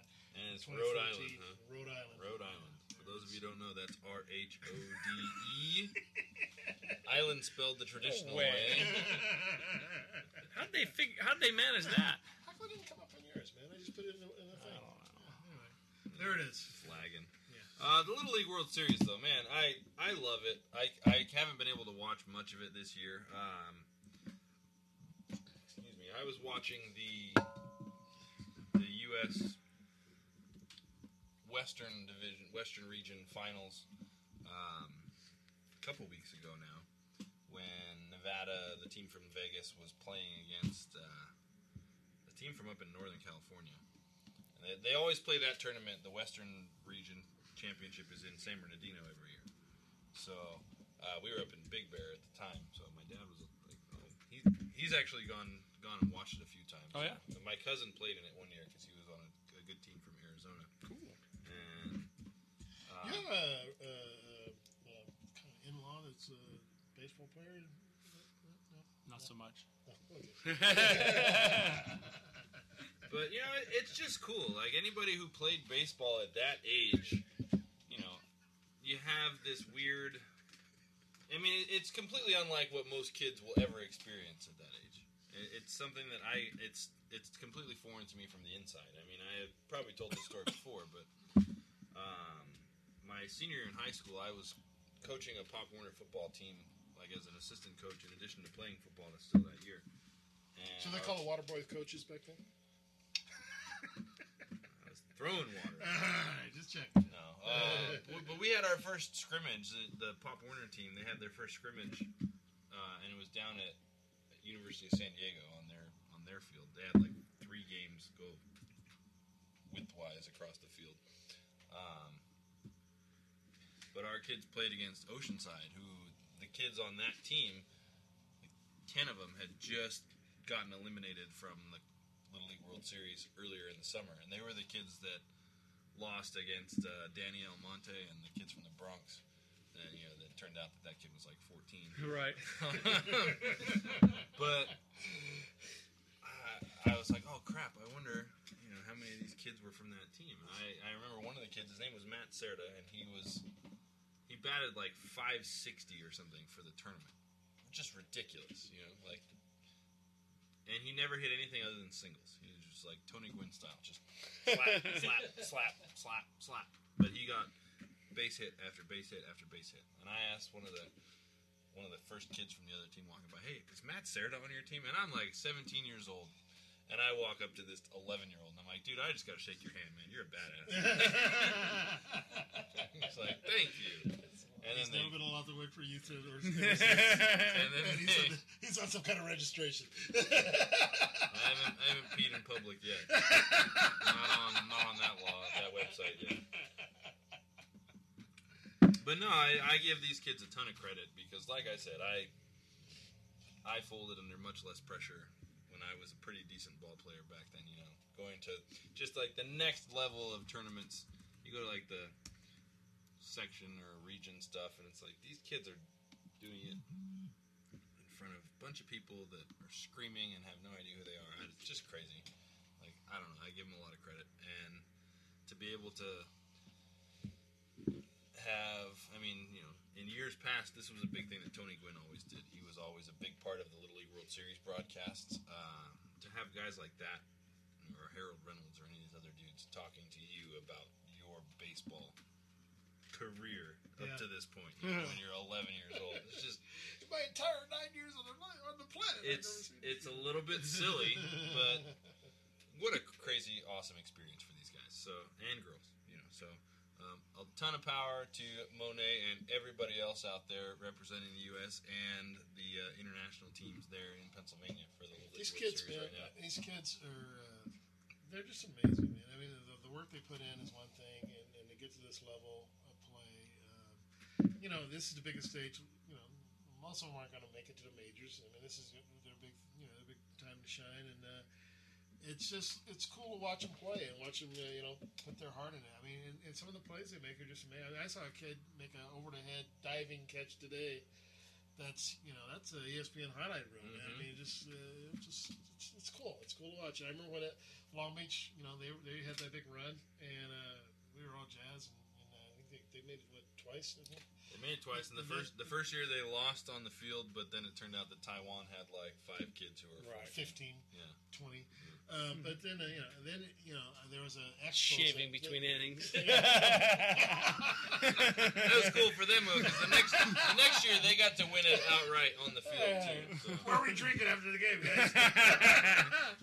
but then I saw like a like an expose like 25 years later, 20 years later, and it was kind of it was kind of depressing. And a lot of these guys had they they had a lot of struggles over the years after that, right? Because It's it's a, it's child stardom in like a three week window, Right, you know, exactly. which fucks people up. yeah, Uh, does. Yeah. And you know, Sean Burroughs is the guy who made Well, the only one out of the- one who made it Yeah. to the big to the show, you know, and he struggled mightily, and he you know he was a top draft pick by the Padres, and ended up which really usually depresses you right out of the gate. But I mean, you know, he's a guy who had to publicly battle substance abuse and you know financial problems and family issues and and all on top of trying to make a career in a sport that is 900 you know it's it's almost entirely mental. And for a guy to do that, and he had to, he, he came back and made a career, made a go of it in Arizona. You know, he didn't ever. I don't think he's still playing, but he uh, he did a lot more than people would have suspected five years before. Speaking of uh, struggles, uh, Friday night I got. You see, you recognize who that is? You know who that is? Is that strawberry? That is Darryl Strawberry. Uh, uh, he was uh, speaking at a thing at my folks' uh, church because uh, my mom was actually his counselor. Oh, I remember you telling me that. Yeah, yeah. yeah. So, uh, uh, he talked about all his struggles and, and things and stuff. And I probably took up a couple hours. it, took, it took some time. but the, the person who spoke before him, God, I wish I remember her name, but you can look her up. She's uh, she's uh, has a uh, an organization called Hookers for Jesus because she was a uh, she was a That'd Las be an Vegas, awesome. That'd be an Las awesome Vegas tattoo. Prostitute. yeah, she's, uh, yeah, whatever. Uh, she, she, runs a nonprofit stuff, and uh, yeah, she's got some stories. I bet she does. Yes, she does. And I bet most of the stories she's are just maybe R-rated. I imagine. She told them in like a PG-13 you know.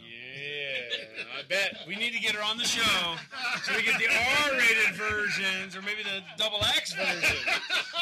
You tell Just... Peter's never been court ordered to go to an AA meeting. Not yet. You sit through enough of these stories, and anything. I mean, it's like a cold shower. Hi, I'm Peter D. and I'm a pervert. I'm a stumbler. And, and proud of it.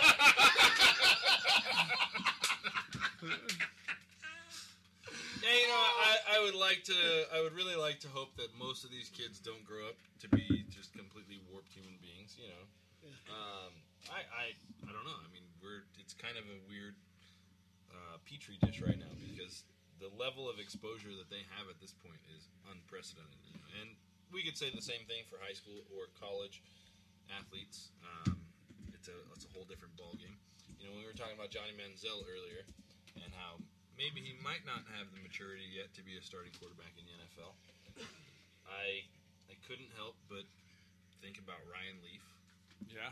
And uh, you know, anybody who's not familiar with Ryan Leaf, he was the second round pick in the 1998 NFL draft after Peyton Manning, and the Chargers picked Ryan Leaf. The Chargers picked Ryan Leaf. He was a disaster, wasn't he?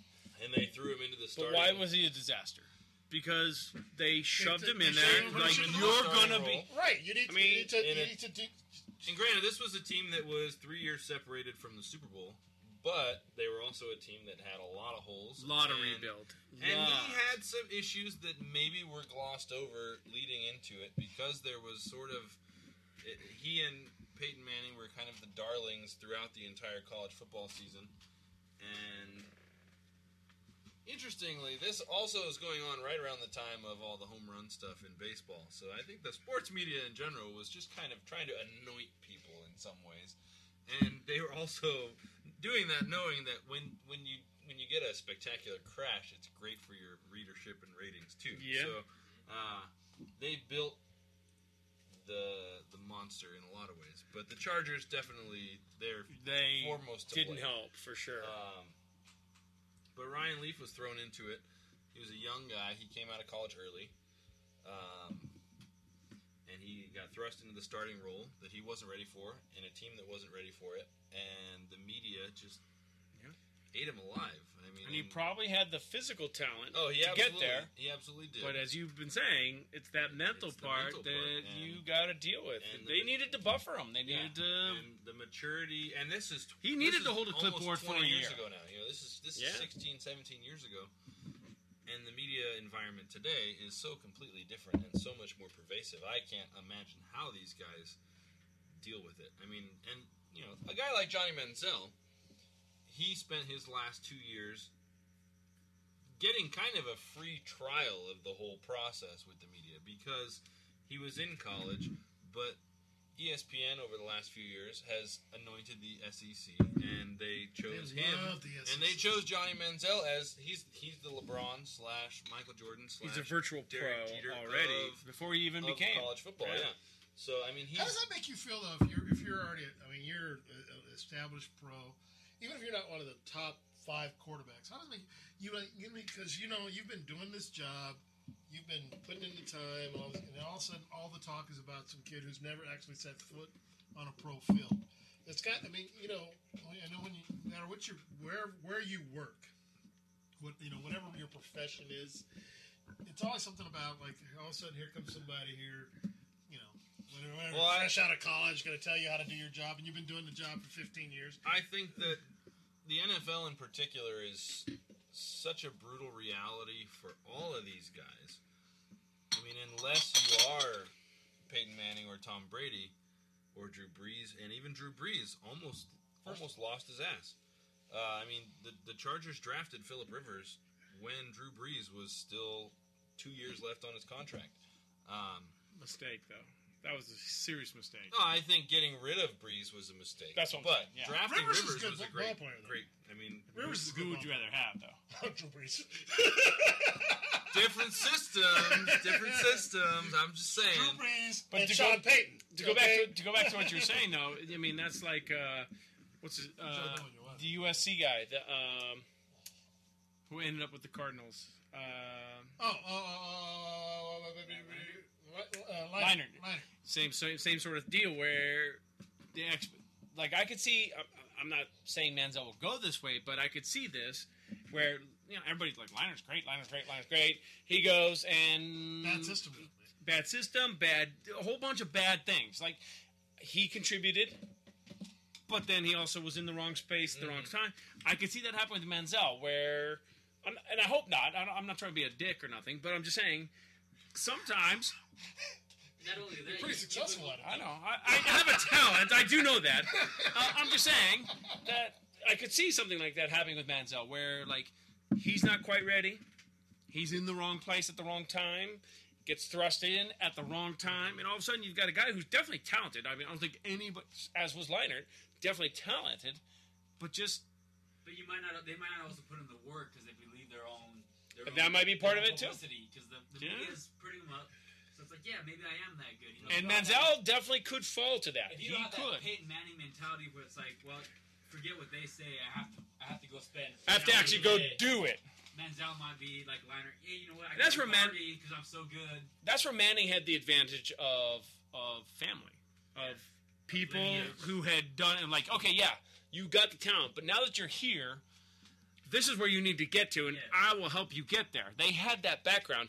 That's where guys like Manziel and Leinart and Todd Marinovich going way back. Whoa, whoa, whoa, whoa. Didn't Those didn't- guys are. Marinovich is nowhere no, near. no, no, no, no, no, no, no, no. But in the point of like talent, but not necessarily that that supporting background. You know, what I'm saying? I don't think there are more than maybe two handfuls of, of guys in the entirety of the NFL who really think that they have a their job is secure. I mean, the way that the collective bargaining agreement is structured, the way that the pay scale is structured, all these guys know that not only is somebody younger and faster going to come in next year, but they can their team can bring them in for hundred thousand dollars less, even if you're at the minimum.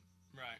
So, I mean, these guys know that youth is always knocking on the door, Right. and they know that it doesn't even have to be a marquee guy. It can be just somebody from a one double A or Division two school. It can be an Antonio Gates who played basketball in college and just happens to be a good Sproles. good friggin' athlete. Sproles, or it like- could be a guy who's five six, Five six, you know, special team guy. and, and the, the, the the league is just set up in a way where guys know they don't have job security. See, you'd figure they know that, but a lot of them don't. They Well, they don't understand the financial part of it, Well, but and they know from a competitive around standpoint. Them, like their own peers, their own Yeah, a lot of these guys surround you themselves know, with the yes are feeding off them, their Yeah. old friends, their old buddies. No, you're great, man. You're this, you're that. A lot of people don't have the the mental fortitude to be like, you know, I got to put in work. I got to do this. There's somebody right, you know, biting my heels who's so hungry because they are on the on the scout team, you know, and they can do what I can do. I'm getting a little older. I'm getting a little slower. I can get replaced. There's some guys who, who you, as the outside perspective, you go, yeah, you should be aware of that. But when you get in that bubble, you're unaware of that, you know? And a lot of stuff goes back to like the kids you're talking about. Like, it's a situation that's got to be kind of taken into consideration because you're you're shining all this light on these kids, Mhm. and then you're pulling it away real quick. Yeah. Right. You know, they're getting used to. it. They're getting used to the love, the admiration, the, you know, the nationalism, and then bam, you're pulling it away, and a lot of people can't deal with that. Mm. Even the, even the pros can't deal with that. Yeah, it- you know. So yeah, you're talking about yeah, you're talking like pros. You're talking adults can't deal with Yeah. it. Trying to you know dealing with that, you know, at 13 years old, and it's not even like we talk about child stars.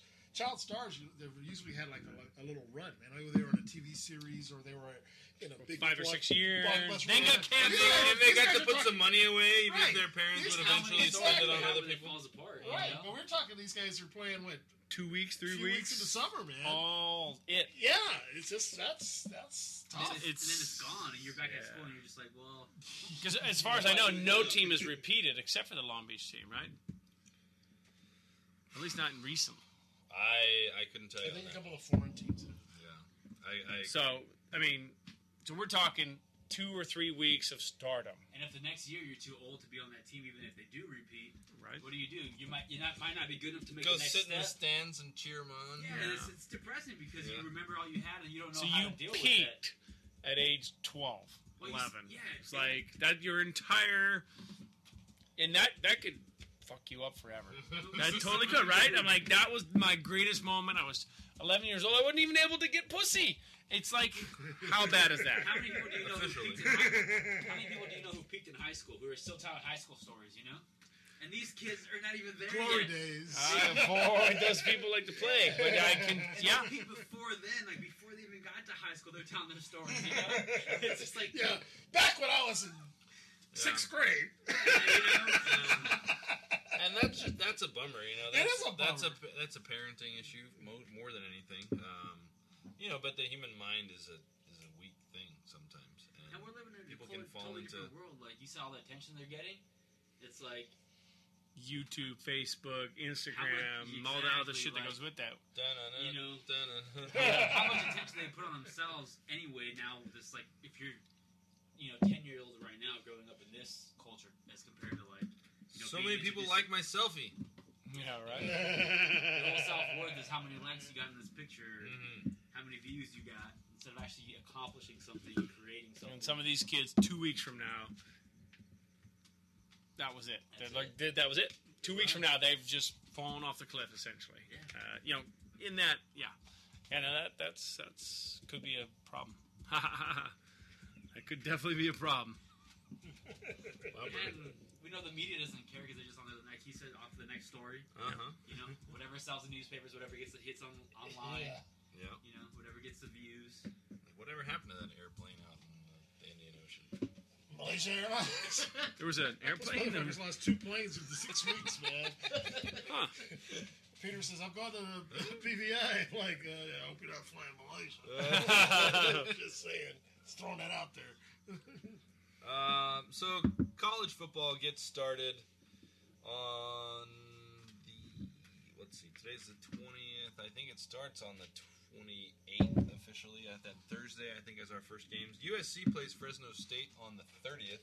It's a rematch. Fresno State's a good team. Yeah, man. they But are. it's a rematch of the uh, bowl game that they played in Vegas. They're not to be taken lightly. They aren't. And Fresno State's playing an interesting schedule this year. Their Yeah. non-conference schedule, they've got USC, and they have Nebraska two weeks later. Um, they always play big non-conference schedules, and you got to do that when you're in a conference like they're in.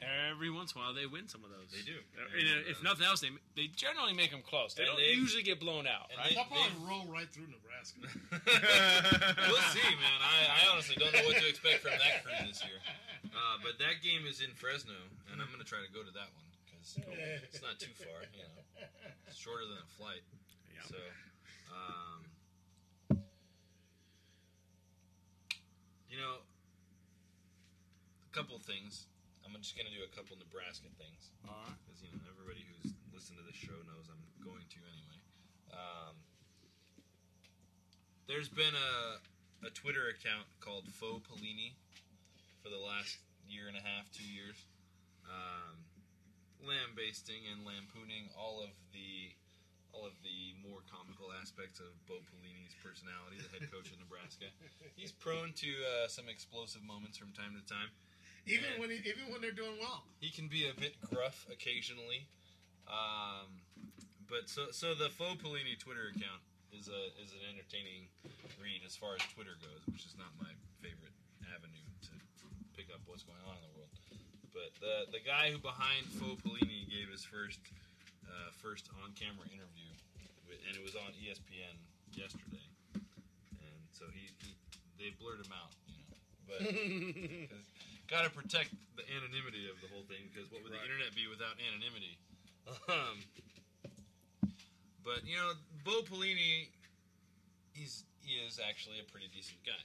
And a couple years ago, we talked about uh, in the spring, the Nebraska spring game, they had a seven-year-old kid go out there on the field with the with the team, and they handed the ball off to him, and he ran all the way down the field for a touchdown, and the guys picked him up, carried him off the field, and the whole thing.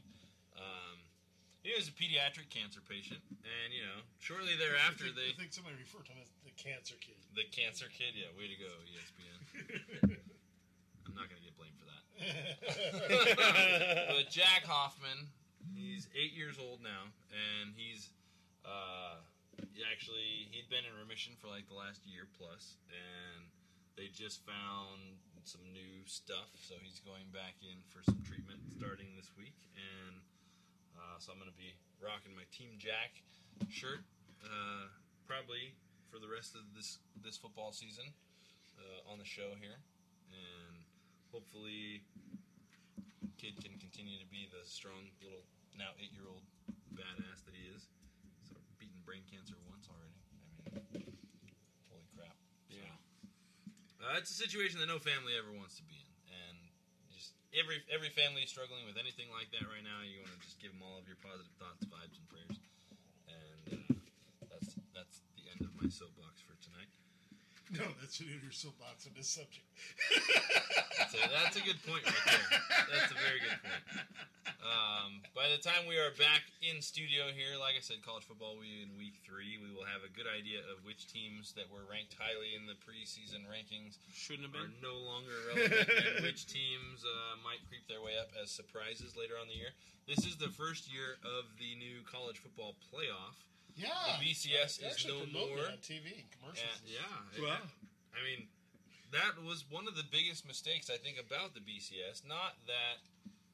It, I mean, granted, every system is a. It's got more flaws than you could patch up with all of the Bondo and you know little Dutch kids and everything else you want. But um, Kids with the well. yeah, the the system for the BCS was not good. No, but the PR for the BCS was ten times worse than the system itself.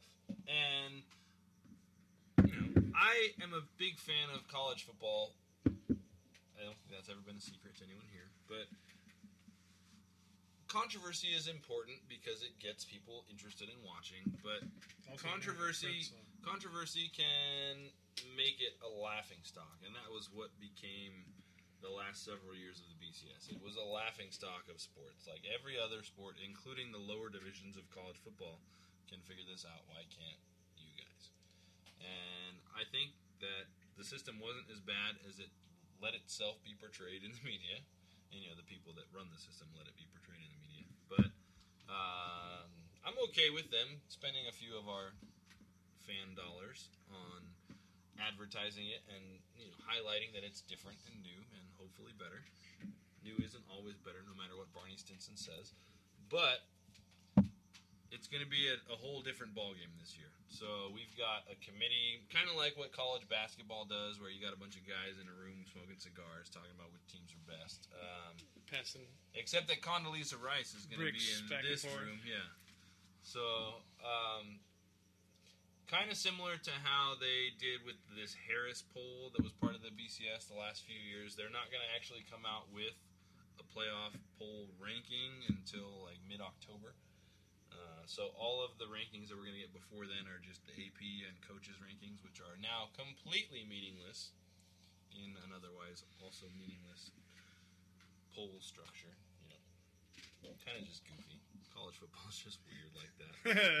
it's one of those things where you got to just kind of suspend disbelief and you know, tell, You do, tell yourself sure. that it matters. Because this poll, these guys know what the hell they're saying. They're professionals. They're man. experts. Experts, exactly. They But- know more than the common man.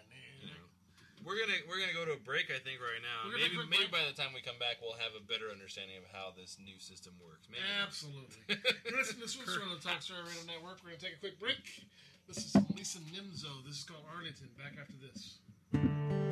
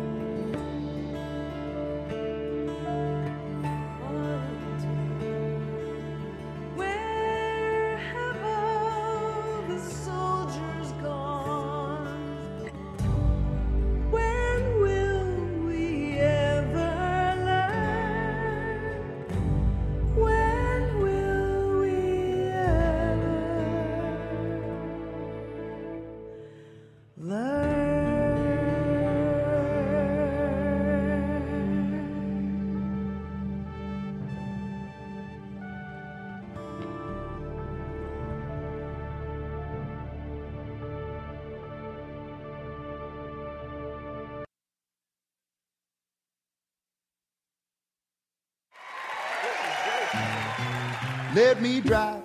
How do you know when it's time to give up the keys? When your dog grabs your keys from your lap and your lap is on the floor. Yep, it's Jeff Foxworthy Parade saying, when you party, be sure to designate before you celebrate. If you want to make it home alive, let me drive. A public service announcement brought to you by the U.S. Department of Transportation, RAD, the National Association of Broadcasters, and the Ad Council. Please don't drink and drive. It's not fun. So, Jacqueline. Yes, Mom. I wanted to talk to you about something, and mm. oh, wait, hold on. I just got a text. Oh, wait, Mom. I just got a message. So many comments on my comment. Hey guys, check out my Wait, new video game. Mom, what? Huh? What'd you say? This Huh? weekend, unplug. Getting closer to nature can get you closer to your family. To find the forest nearest you, go to discovertheforest.org. Brought to you by the U.S. Forest Service and the Ad Council. Hello, this is James Ede from the Dub Rock Duo. Just wanted to let you know that you're listening to Swoop's World.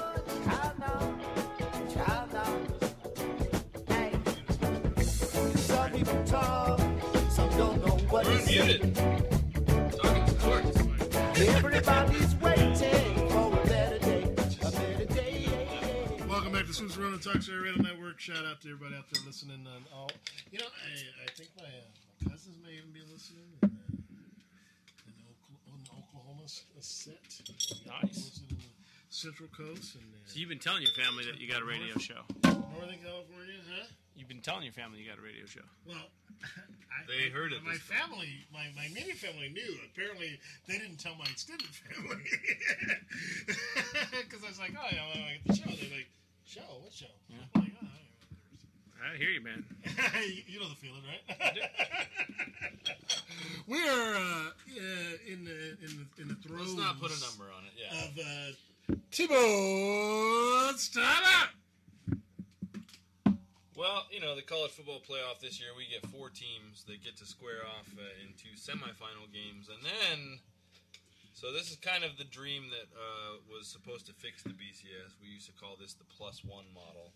Now, it's just the college football playoff. You know, so there's a little bit of semantic reconfiguring. Not that much in terms of real changes to it. I, you know, uh, officially, we're eliminating some computers from the equation. So it's just going to be like 25 angry old dudes picking instead of, you know, like 200. That should be more efficient. 200 angry old dudes and six different computers. Probably never Um, watch the games.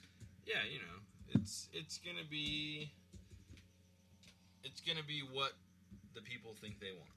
And when in doubt, give the people what they think they want and find out whether they actually wanted it. And I can tell you that at the end of this football season, all Everybody's- col- everybody's all gonna be wishing for the football fans BCS. Are be pissed, except for the fans of whichever team wins. Just like every other year. You know what they're, you know what they're gonna be saying? They're every saying other year. it was so good when the computers were deciding and the BCS. Because then you knew there was no bias because the computers came up with the teams. Ain't no pleasing people. No. No. So now we're we're I mean I've said it before. We're angling for an eight team playoff within the next two, three years maybe. For sure. Uh, I hope it doesn't go much bigger than that. I hope they don't think that they can have January madness. Uh, because 32 teams playing. You know that's what they're thinking already. Oh, You know I mean, the money has got to just be set. That's, all, that's all they care about. Think There's- about cha-ching, cha-ching, cha-ching, cha-ching. Think about why the bowls even like of the there were 33 bowl games this last year, maybe 34 Only? bowl games. Seemed like a lot more. But of those 30 yeah, of those 30 some bowl games, more than half of them were attended by less than half of a stadium. Those things don't exist because of the team's fans that want to go watch And the a game. number of those It's games all- were played by teams that had sub 500 seasons, right? There's like Well, three or four of them. Because they had to fill the bowl games. They had Six many and, bowl six games. and six was the the worst they could do this last year, or six and seven if they were six and six and then lost the championship game, which did We happen talked about that. on Was that two occasions last year or the year before? There was like three or four teams that were under 500 Yeah, yeah. going into a bowl And game. that's deplorable. That's because we have too many freaking bowl games. Absolutely. But Let's get back to the big those, five or those, whatever it was. the, all Big Ten would be a better. all these bowl games exist because the the TV money. Right. And the TV money behind a 32 team playoff. I mean, look at what look at the deal that CBS Get to where and the NCAA have worked out with with the college basketball tournament. CBS pays a couple billion a year for the rights to broadcast this tournament to the NCAA, who does nothing. The NCAA does literally zero of anything. They they don't do shit, and they just oh yes, we will we will collect your two and a half billion dollars for the right for you to go solicit advertising to put this on TV. CBS has used a federal government model. Yeah, yeah. the NCAA has too. They're they're all they're all extortionists and blackmailing sons of bitches. Hey, speaking of that, speaking of that, I know it's not college, but you hear th- today where they're saying that the, the uh, NFL wants to charge the halftime, the Super Bowl halftime acts.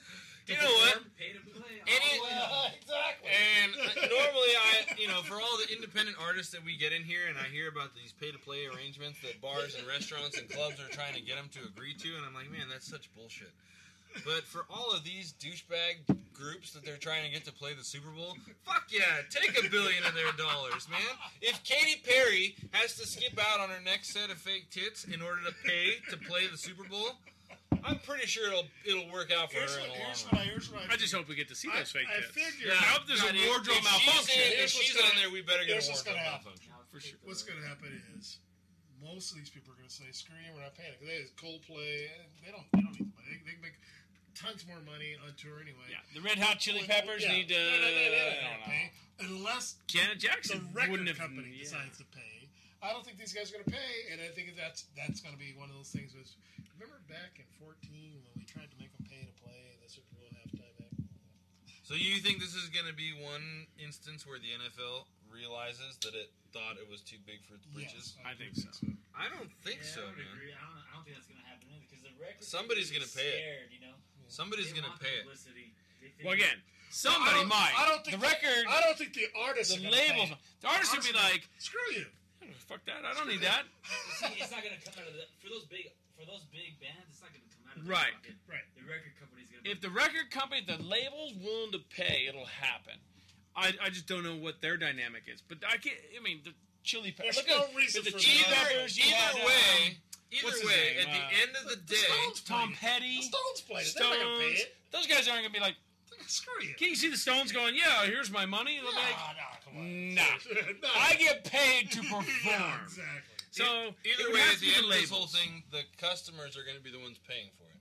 Oh, well, that goes without saying. It's always the just case. yeah, it, it is. And It's going to be whoever needs the publicity in that moment. Too. If Right. you got a record coming out, On fine, the other- pay on- half a million bucks because we're going to make it in record sales. I just don't Right. understand how the NFL can be so whorish.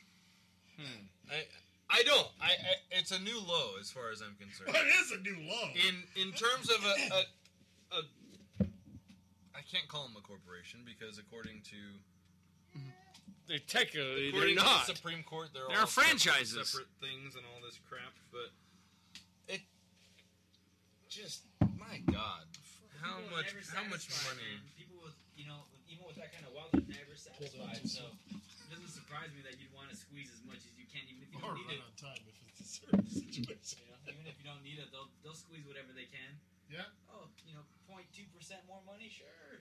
Why Well, not? the other big news, financially speaking, in the NFL today. I know you're still in college, but No, I'm since not- we- I'm since not we- on since anything we- in Since we've particular run down that rabbit hole, the uh, Cowboys have been named the, the most valuable sports team in history, valued at over three billion dollars. Yeah. Um, I, it doesn't surprise me. You know, they spent just over a billion to build that new stadium. Which I hear is an amazing stadium. Yeah, I would like to see a game there someday. I heard if I didn't have to go to st- I heard Texas. everything Yeah, is- I if I'd every- have to go to Texas, I I've might do that. Everything there is, uh, is uh, And you know they've, is amazing. they've already hosted a Super games. Bowl, uh, conference championship games, the Final Four. I mean, Just not too many Cowboy Speaking, playoffs. speaking of stadiums, I was at. I was at the most unbelievable minor league baseball stadium. This stadium really could, could probably I don't know how many seats, but that's the only difference. could could hit could it, it was a professional. It was like a major league stadium uh, for a minor league team. Nice. Talking about the Bricktown ballpark. Went to Bricktown Ballpark, man. OKC. The Chickasaw Stadium, I believe. Chickasaw. I like that. I think that's what it is actually. Uh, the, the name of the Can't make that shit up, man. That's good. Minor league ballparks have something that all these new fancy Chickasaw major league Bricktown stadiums Ballpark. just don't have. Yeah. Or the home of the Red Hawks, where I got to see Manny Ramirez uh, play. Go, go 0 for 4. You know, it's really, it's you know, it's all, it's exciting because you see a big name player playing. I don't know if they're double A or triple A ball. It's exciting and depressing all at the same time. It, I still, even though he struck out and all that good stuff. he didn't. You know what? He didn't. He, I think he struck out one time. He went deep. He went deep, but they were caught. I mean, he went deep. He was hitting the ball. Warning track power. Yeah, he yeah he he doesn't do his own. You know, he, he used to have this whole pre routine thing, and I think he's getting back to it, man. Because uh, I mean, watching these teams play, you could see where the talent was and where it Saying wasn't. he needs to talk to Joe Boo. When you see guys, when you see pitchers throwing, uh, you know, four or five pitches in, in a row in the dirt, you're like, "Yeah, you should, Well, be able, you should be able to crank this one out. know- the one that goes over the plate, you should be able to park that in the parking lot there. Over here at Blair Field, watching the Armada play, and you know they had Jose Canseco for like the three games. That's right, yeah. for them, and I saw one of those, and it was. I remember being eight years old in the Coliseum in Oakland, watching Jose Canseco and Mark McGwire and Just Rickey Henderson. Brothers it yeah. up, right? I mean, Yeah. these guys were just ridiculous, and to see him a few years back. After he'd written his written his book, heavy air quotes there for you guys who aren't following the video feed. After he'd written his book, uh, and stopped taking steroids, to see him, uh, it, it's tough to see somebody fall that far.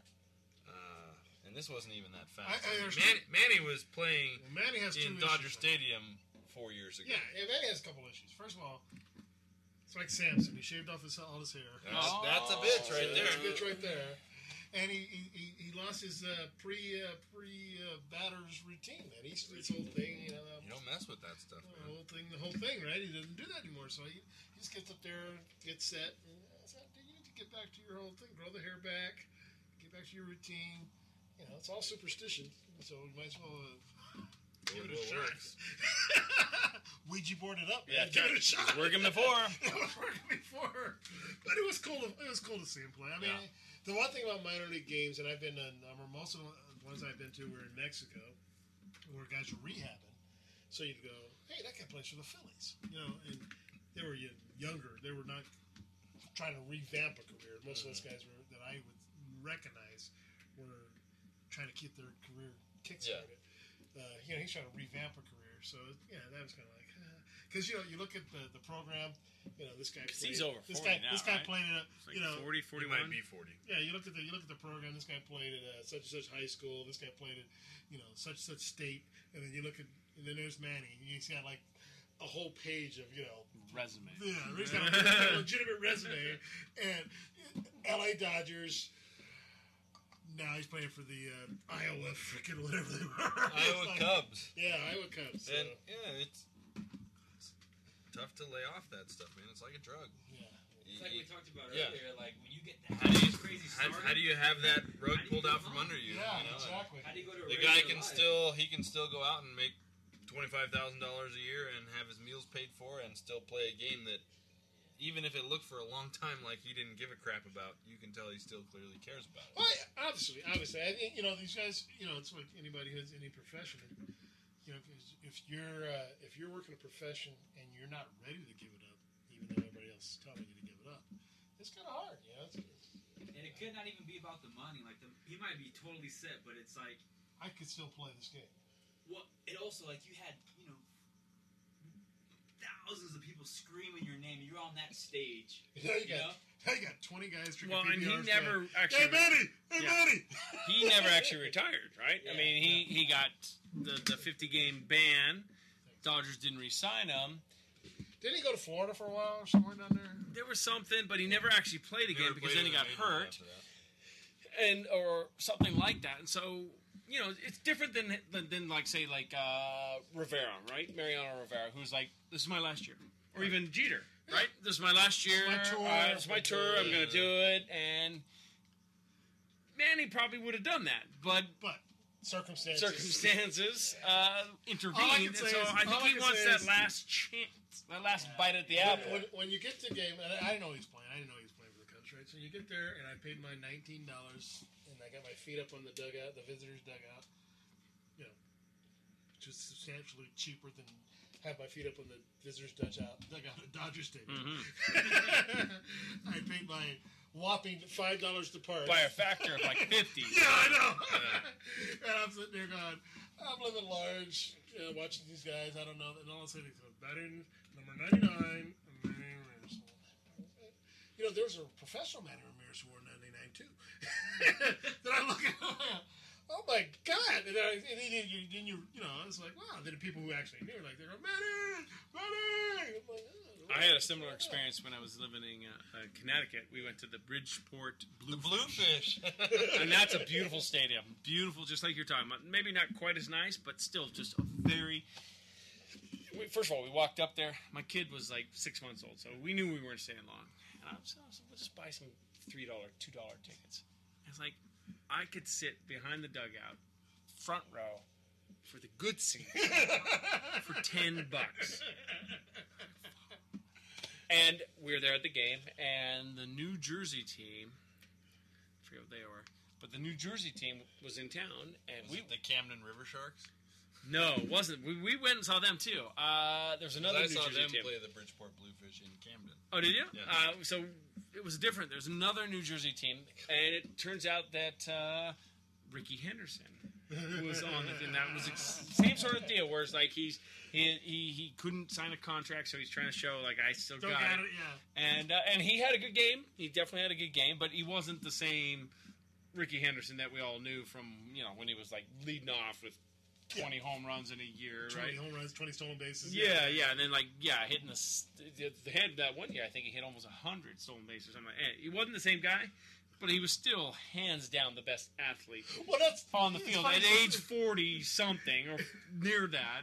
And uh, It's funny you should say that because when I would when I would go to the games in Mexico, right, the the same seat I paid nineteen dollars for in Oklahoma was like four bucks in Mazatlan. yeah, and uh, uh, the, visiting team, Fernando was Huh? pitching, right? But like you were saying about the money and stuff, we weren't sure Fernando was going to pitch because he wasn't riding on the team bus. so like Fernando's not here, but we thought you know he's scheduled to pitch, but we, you know he showed up eventually. Uh, however he however transport he got there, but it wasn't right on the Sort bus. The rest of the scrubs, vehicle. right? he's like no scrubs. Yeah, but you know it's it, it's uh, it's really weird because you see these, these guys playing. Now the thing about uh, where we were sitting, where I was sitting there, and where we were sitting in Mexico. I think the, the actually the major league. I think the net goes a little bit further, man. I may have to be on my p's and q's all game long because you know foul tip was flying right through, right through where I was sitting. On. That's There was Mexico, a lot man. of them, man. You, life, you live life at your. Well, it was the same way. It was the same way in Oklahoma. The net stopped. The next, the net netting stopped shy of the dugouts, or way shy, way shy of the dugouts. So you know, you're sitting there, man, and, and you're seriously the guy's batting uh, maybe a distance from here to your hammock, where your I believe your hammock still is. So you're like, you know, right-handed batters, you got to be on your toes. I, I was like, ah, a lefty. I could, I, I could drink my PBR, my three dollar or whatever I pay for a six five dollar PBR. Let's go. Was I know top it's, weight, too. uh, last year I went up to see a, a concert, and we stayed right by the new 49er stadium, the hotel there. oh yeah, We went to a like a gas station across the street. Like my God, it's like it was almost like a four star restaurant. How amazing that the girls were with like taking selfies in the bathroom. They were like this is the most amazing lighting I've ever seen in my life. They're like, you know, like you would never go around in Southern California and eat like a salad bar at a gas station. You know, it's like you, you would No starve. way. You just- Yeah. They were eating it like it was ama- I, I was blown away. I was like, this is the best part of my trip. Like, it was 'cause, like, all gas the tech- station outside the new stadium. all the tech companies are there, so like it was Uh-huh. amazing. Like Yeah. I couldn't believe it. Like I, you know, it was, Yeah, because was- those folks, they're like, oh yeah, we've got a better one at work. you we get massages while we walk through the salad bar line at work. And during the day. As we cruise across campus in our segways. Well, you know, the, the NFL preseason is kind of like Major League Baseball mixed with minor league baseball. You know, the NFL doesn't have minor leagues. We used to have NFL Europe and, you know, other things like that. But nowadays, we barely even have arena football. And so we got Kiss. The lingerie league like is Kiss. not. if the NFL is here, That's his go-to league, man, right there. If the NFL is here and college football is here, then the lingerie bowl is like here. all right, all right. Yeah. Finally, we all agree. Because if you, if you can show me one player in the NFL besides Michael Sam who doesn't want to tackle all of those girls in the lingerie bowl, then I will be amazed.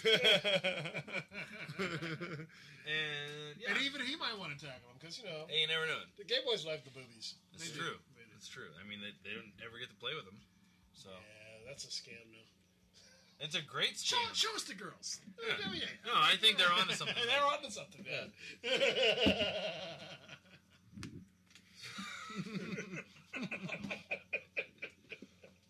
So we got two more weeks ish of NFL preseason before anything meaningful, and again, meaningful is in quotation marks, happens in the NFL.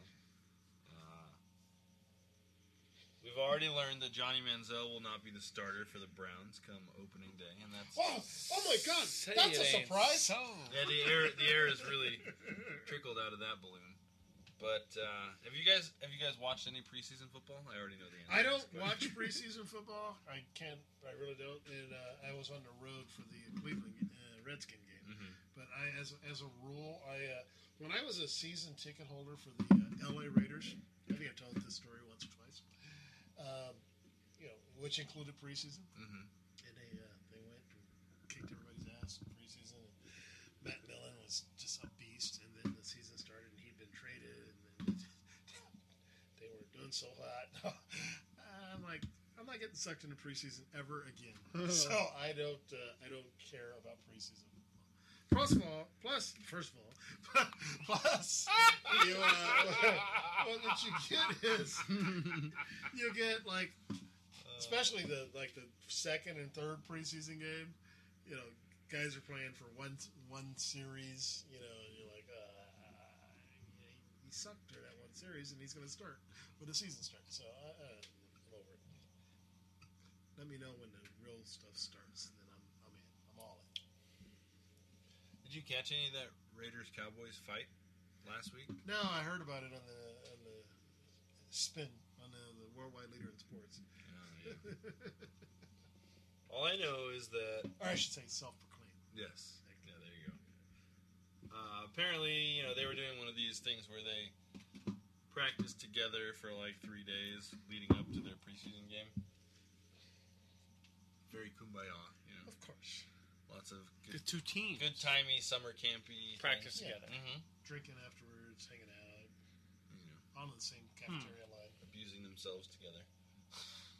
and they just too much pent up aggression. They decided they had to have it out on the field and start swinging. Um, apparently, many people in the football world not wild about this idea of these collaborative, cooperative practice arrangements, and It does seem odd. this may be the last year that we see these sort of things. But they're doing it. They've been doing it for years. It's been going on for in in this formal of a setting for at least like ten years now. Really? Yeah. R two D two made it up. It's like been thrown out, thrown out to the garage. Bummer. I remember when I remember, I remember the, when they were, it was Christmas. It was Christmas, right? Yeah. Yeah, I remember it was a big deal. Two, three years ago. No, not so much. Days gone by. it's like scraps. like scraps. Uh, I'm just gonna end my, my sports commentary tonight by saying I'm sorry, man. It's okay. I was It's all right. Oh. We just found a soft spot. I'm gonna wrap it up now so he can continue to wax poetic on R2D2. But um, we were talking about the Dodgers a little bit earlier and Manny Ramirez and all that good stuff. Tonight, the Dodgers in the second game of a three-game homestand against the Padres lost four to one. Dodgers still lead the West. Thankfully, the Giants uh, have had a hard time finding out where their head stops and their ass begins. So, uh, the Padres, on the other hand, still in a solid third in that. And they're playing well now. They They've are had They a good actually- like what two three weeks. since the All Star like break. They've been one of the better teams. Yeah, and that's that's kind of par for the course for the Padres. You know, they Right. sell off everybody, and then all the young guys play well until they can get sold off too. Right. but uh, still not mathematically eliminated from the playoffs. Yeah, Speaking of the Good for Dodgers- them. Speaking of the Dodgers, man, uh, I, you know, I think right around the time we the last show we did, or Scully said he's gonna come back for his 66 year.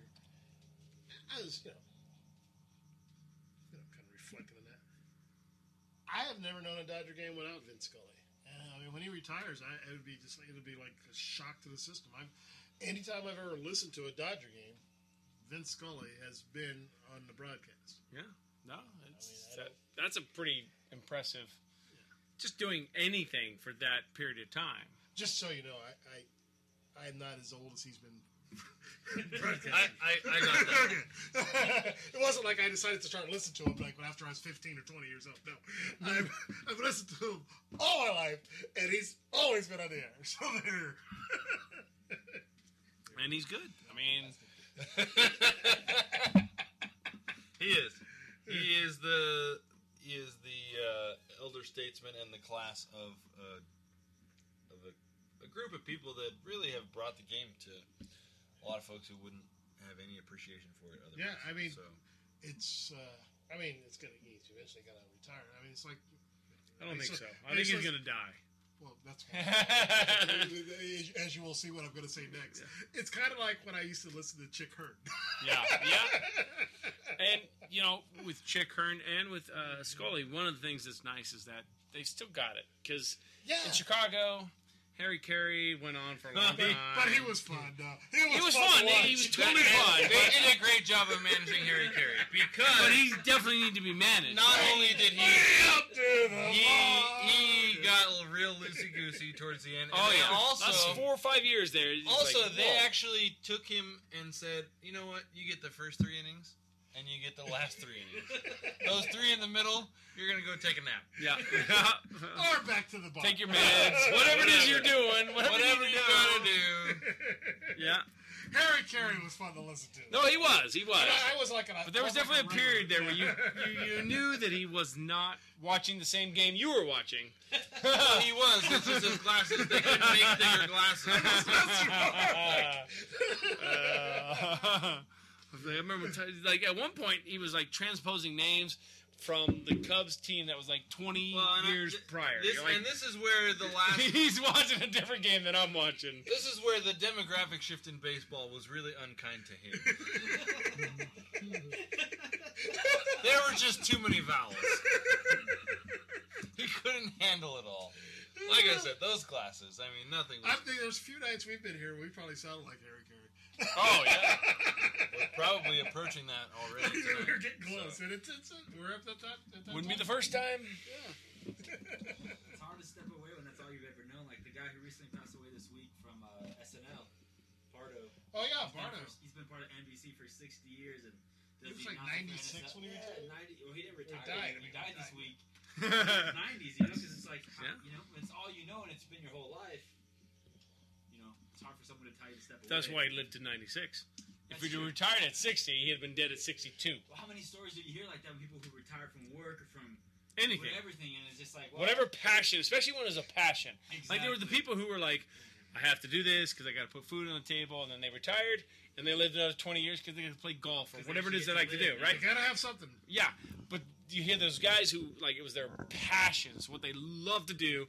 They stopped. That it. A year and a half later, they're boom, they're done. That's so true. Yeah, yeah. Well, there you have it. Another edition of T-Bone.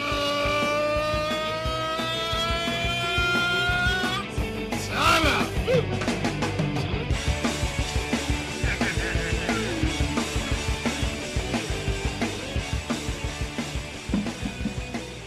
All right, man. Well, there you have it. It's 11.05. We've uh, extended our show by five minutes. want to thank Art Zavala Jr. for hanging with us all night long. And uh, check him out on Facebook and So uh, we're getting paid SoundCloud double time now? and whatnot. You can find if you can uh, you can go to Yes. swoopsworld.com, get on there. Keep it going, keep it going. click click on the link uh, there to take you to his, uh, one of his pages there, and you can find all his links there. Uh, check him out if you get a chance to go see him live. Go check him out live.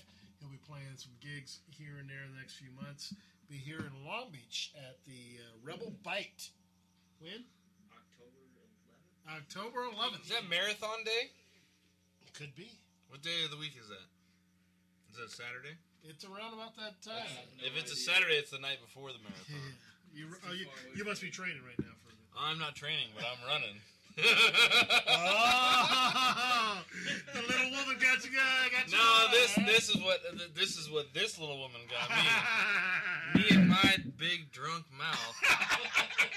I said, "Yeah, I'm gonna turn 30. I'm gonna run the marathon." before I do that."